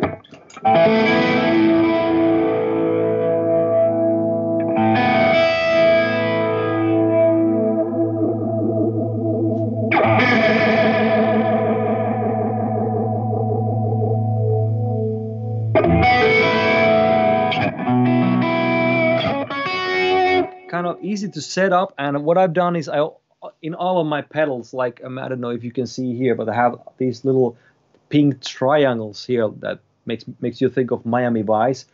I have a flamingo here here as well. Okay. Uh, uh, well, you can see it, but but anyway, I have like uh, little marks here where that's my preset in analog gear. Uh, you know, you don't have presets for uh, coming back to settings. Yeah. So yeah. well, well, you have that in in uh, Black Spirit, but that that has like a digital uh, controlling, although yeah. the single analog. But uh, all my pedals have these little triangles to show me the basic de- default setting. So when I go to band rehearsals or gigs, I should at least remember to check everything. There, everything is set, and I'm back. And whenever I feel like going crazy with the flanger setting, I can do that, and then I know, okay, next morning, if I have to set things back to normal, I, I can always find it very quickly. Yeah, right. Yeah. See if if things is set like it's su- supposed to be, or if Miku is doing like like the wrong uh, sound, like like where's Miku? I don't hear anything anymore. I did something wrong. Now it's doing just ba pa pa pa. Or is it doing like a Yum, yum, yum. that pedal just cracks me up, man. That is that is the, the funniest pedal. What's cool about this Miku, by the way, is you can program phrases there. So I, I should oh, have really? a phrase here that says like "Konnichiwa, Mika, Konnichiwa." what? Uh, I, I should. I don't know. No, it's not happening. Wait a second. I don't know what. Actually, uh, I might might have done that, but I probably changed it to something that the problem with Miku doing random like uh, syllabites and that sounds is Yep. some of them get really lost in the mix. Sometimes you do a note that should be like really loud and it's like, Yeah. and it doesn't Yeah. get you know heard. So I, Yeah. I just programmed there like uh, sounds that you can actually hear while making it sound like he's she's still singing uh, some words, random Yeah. words.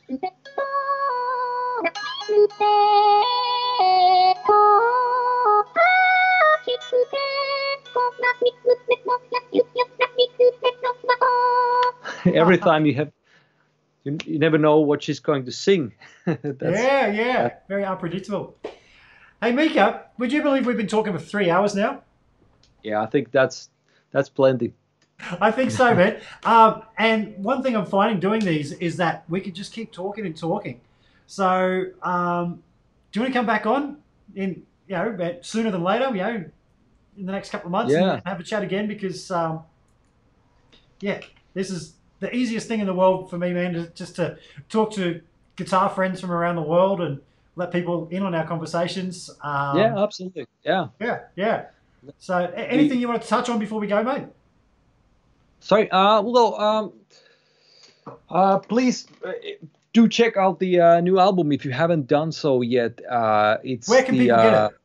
Where is it Uh, available? well, well, you you can check it out on on Spotify, on Apple Music, uh, iTunes, anywhere you, can imagine where they have uh, music sold or or uh, streamed digitally, uh, and also uh, will have physical CDs uh, available straight from my shop. If you get excited and want to support and and like physical things, there are still uh, old farts like uh, you and me uh, that really appreciate some physical things. I'm not sure about you, but but the the um, it's it's available there if you want a hard copy, as they say.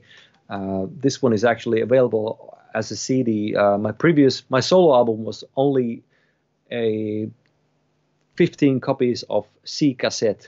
that was the only physical. Oh, really? Wow. Yeah, that was my that, that, that was the cassette album that I did last year, the Night Overdrive.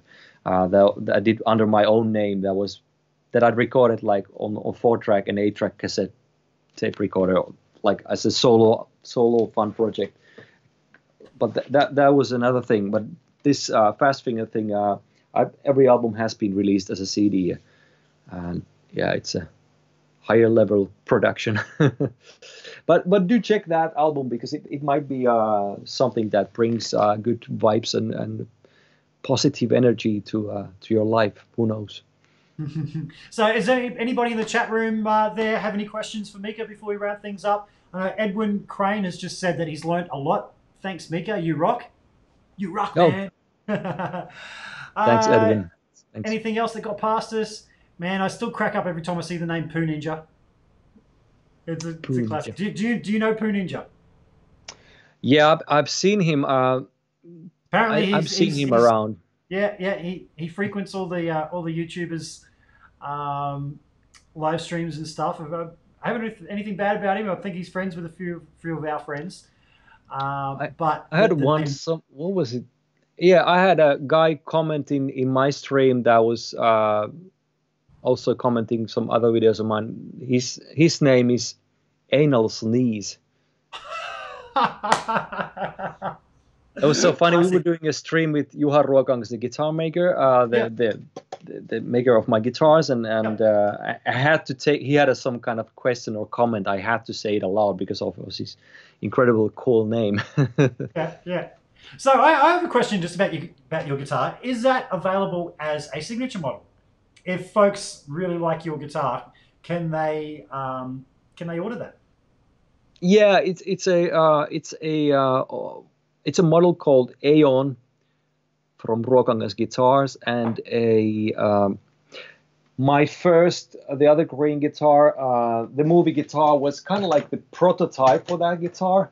At the time, he didn't have a guitar that would be kind of like a super strat kind of thing. He had like a metal guitar version without the pickguard, which is most important, one of the most important factors of guitar. Having a bl- black pickguard, that's very important for me. But he had more like an edgy kind of metal Okay, kind of why? guitar. Why is that? I'm just going to stop you there. Why the black pickguard? Why is that important to you? Is this a tone thing? it, it I don't know. It gives the guitar more coolness. Like if you take any like stock Strat with a white or kind of white pickguard or white-ish, maybe green tinted pickup uh, pickguard, and replaced with black, the guitar turns way much cooler afterwards. Okay, right, okay. right. It's a cool sec- factor. It's a cool thing. Okay. Yeah, it's a coolness factor for sure. And I think a guitar without a big pickguard, it it just looks wrong. The the the Strat shape was designed to have a big pickguard there, right? So I I think it's uh there, there's no real uh, real reason for it, but it it's just I think it has to be there. Uh, but this was kind of like a prototype for uh, for the Aeon model that you have later on released officially. Uh, so this is actually officially a VSOP, which is his Strat model, but but there uh, there were a lot of changes, like because of the 24 frets and Strat, where well the body shape had to be turned quite different, and also yeah, I can see it. It's a, designed it's a shorter. It's a shorter body, isn't it? than yeah, Strat? it- I can it's shorter that. because you want to have a little bit of access here. So the, the, the the lower horn was, uh, well, the position of the, this has to be had to be changed. And also, um, I designed this pickguard myself. I drew it on the Adobe Flash and uh, over a photo of a body and uh, sent that to Juha, and they they drew the final version of that. But it, but I actually got to design this shape, and Yeah. I think I'm really proud of that because it actually it's it's really well maybe in this guitar it's more clear to see in this light but it's uh it it really uh works well with the body shape. And i Oh think yeah. the guitar strat body is kind of interesting or guitar shape body shapes in general. I think their little differences make huge huge differences. It's like uh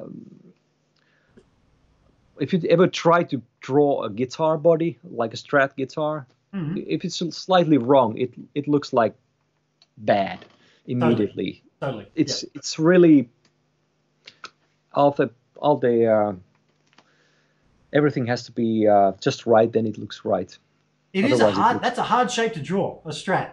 yeah it is it is it is yeah, It- it yeah. is. Yeah. Just thinking back in high school when I used to draw guitars and stuff, and yeah, no, Strat's hard to draw. But I think Yeah. Leo got it right. You got it right. I just look at some guitars beside me. I, I don't know if I, this is a guitar that I'm I really like, and this is something I put together out of Warmoth parts. oh Um, nice yeah, yeah. Let me just switch this to me. Um, so that is a um, a strat body, but rear routed. Um, roasted maple neck, a big 59, um, 1959 Les Paul style neck on that. Um, Well, I got the Super-Vee trem system on that. I don't know if you're aware of Oh, those. They're really cool.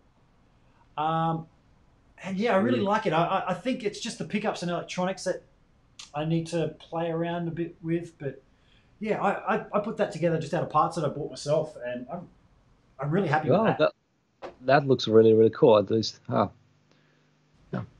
Yeah, too many guitars, Fantastic, man. How- yeah. How, many guitars do you own?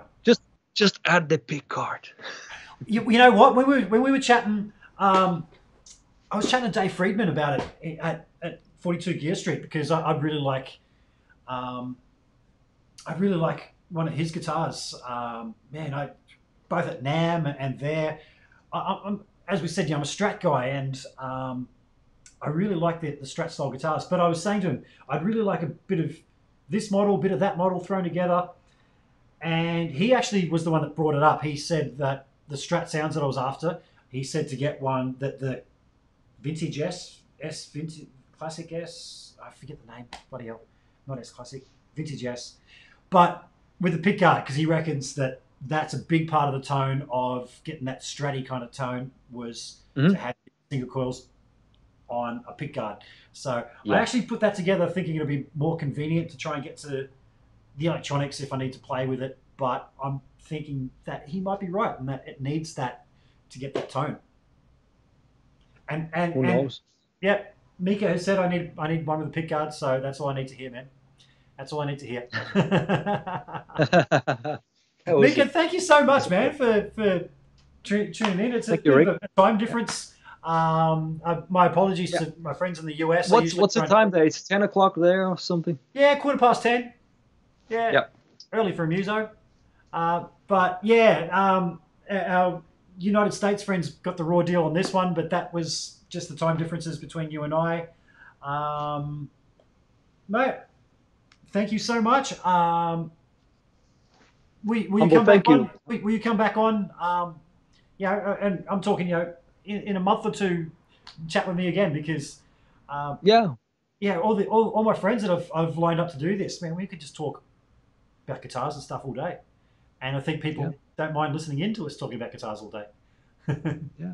Or I- I'm not sure if uh, technically if it's possible, but how like uh like two guests on Skype. I'm not sure how technically that would work. uh, If it becomes difficult, but that that could be one thing also. uh, that's easy to do with the, the streaming software I use. I, actually, Oh, yeah? my first live stream interview with, was with two. Oh, Uh. I think I can have up to five guests using this software. Well, that might be, yeah. That would that might be a plenty. But anyway, what, that would that could be. that- Maybe we Yeah. should line up something where we get, you know, uh, a few guys that were from 42 Gear Street all, all come in, um, Yeah. and we'll have a bit of a chat live together. That'd be that'd be kind of cool. Absolutely. Because we can. Yeah. Yeah.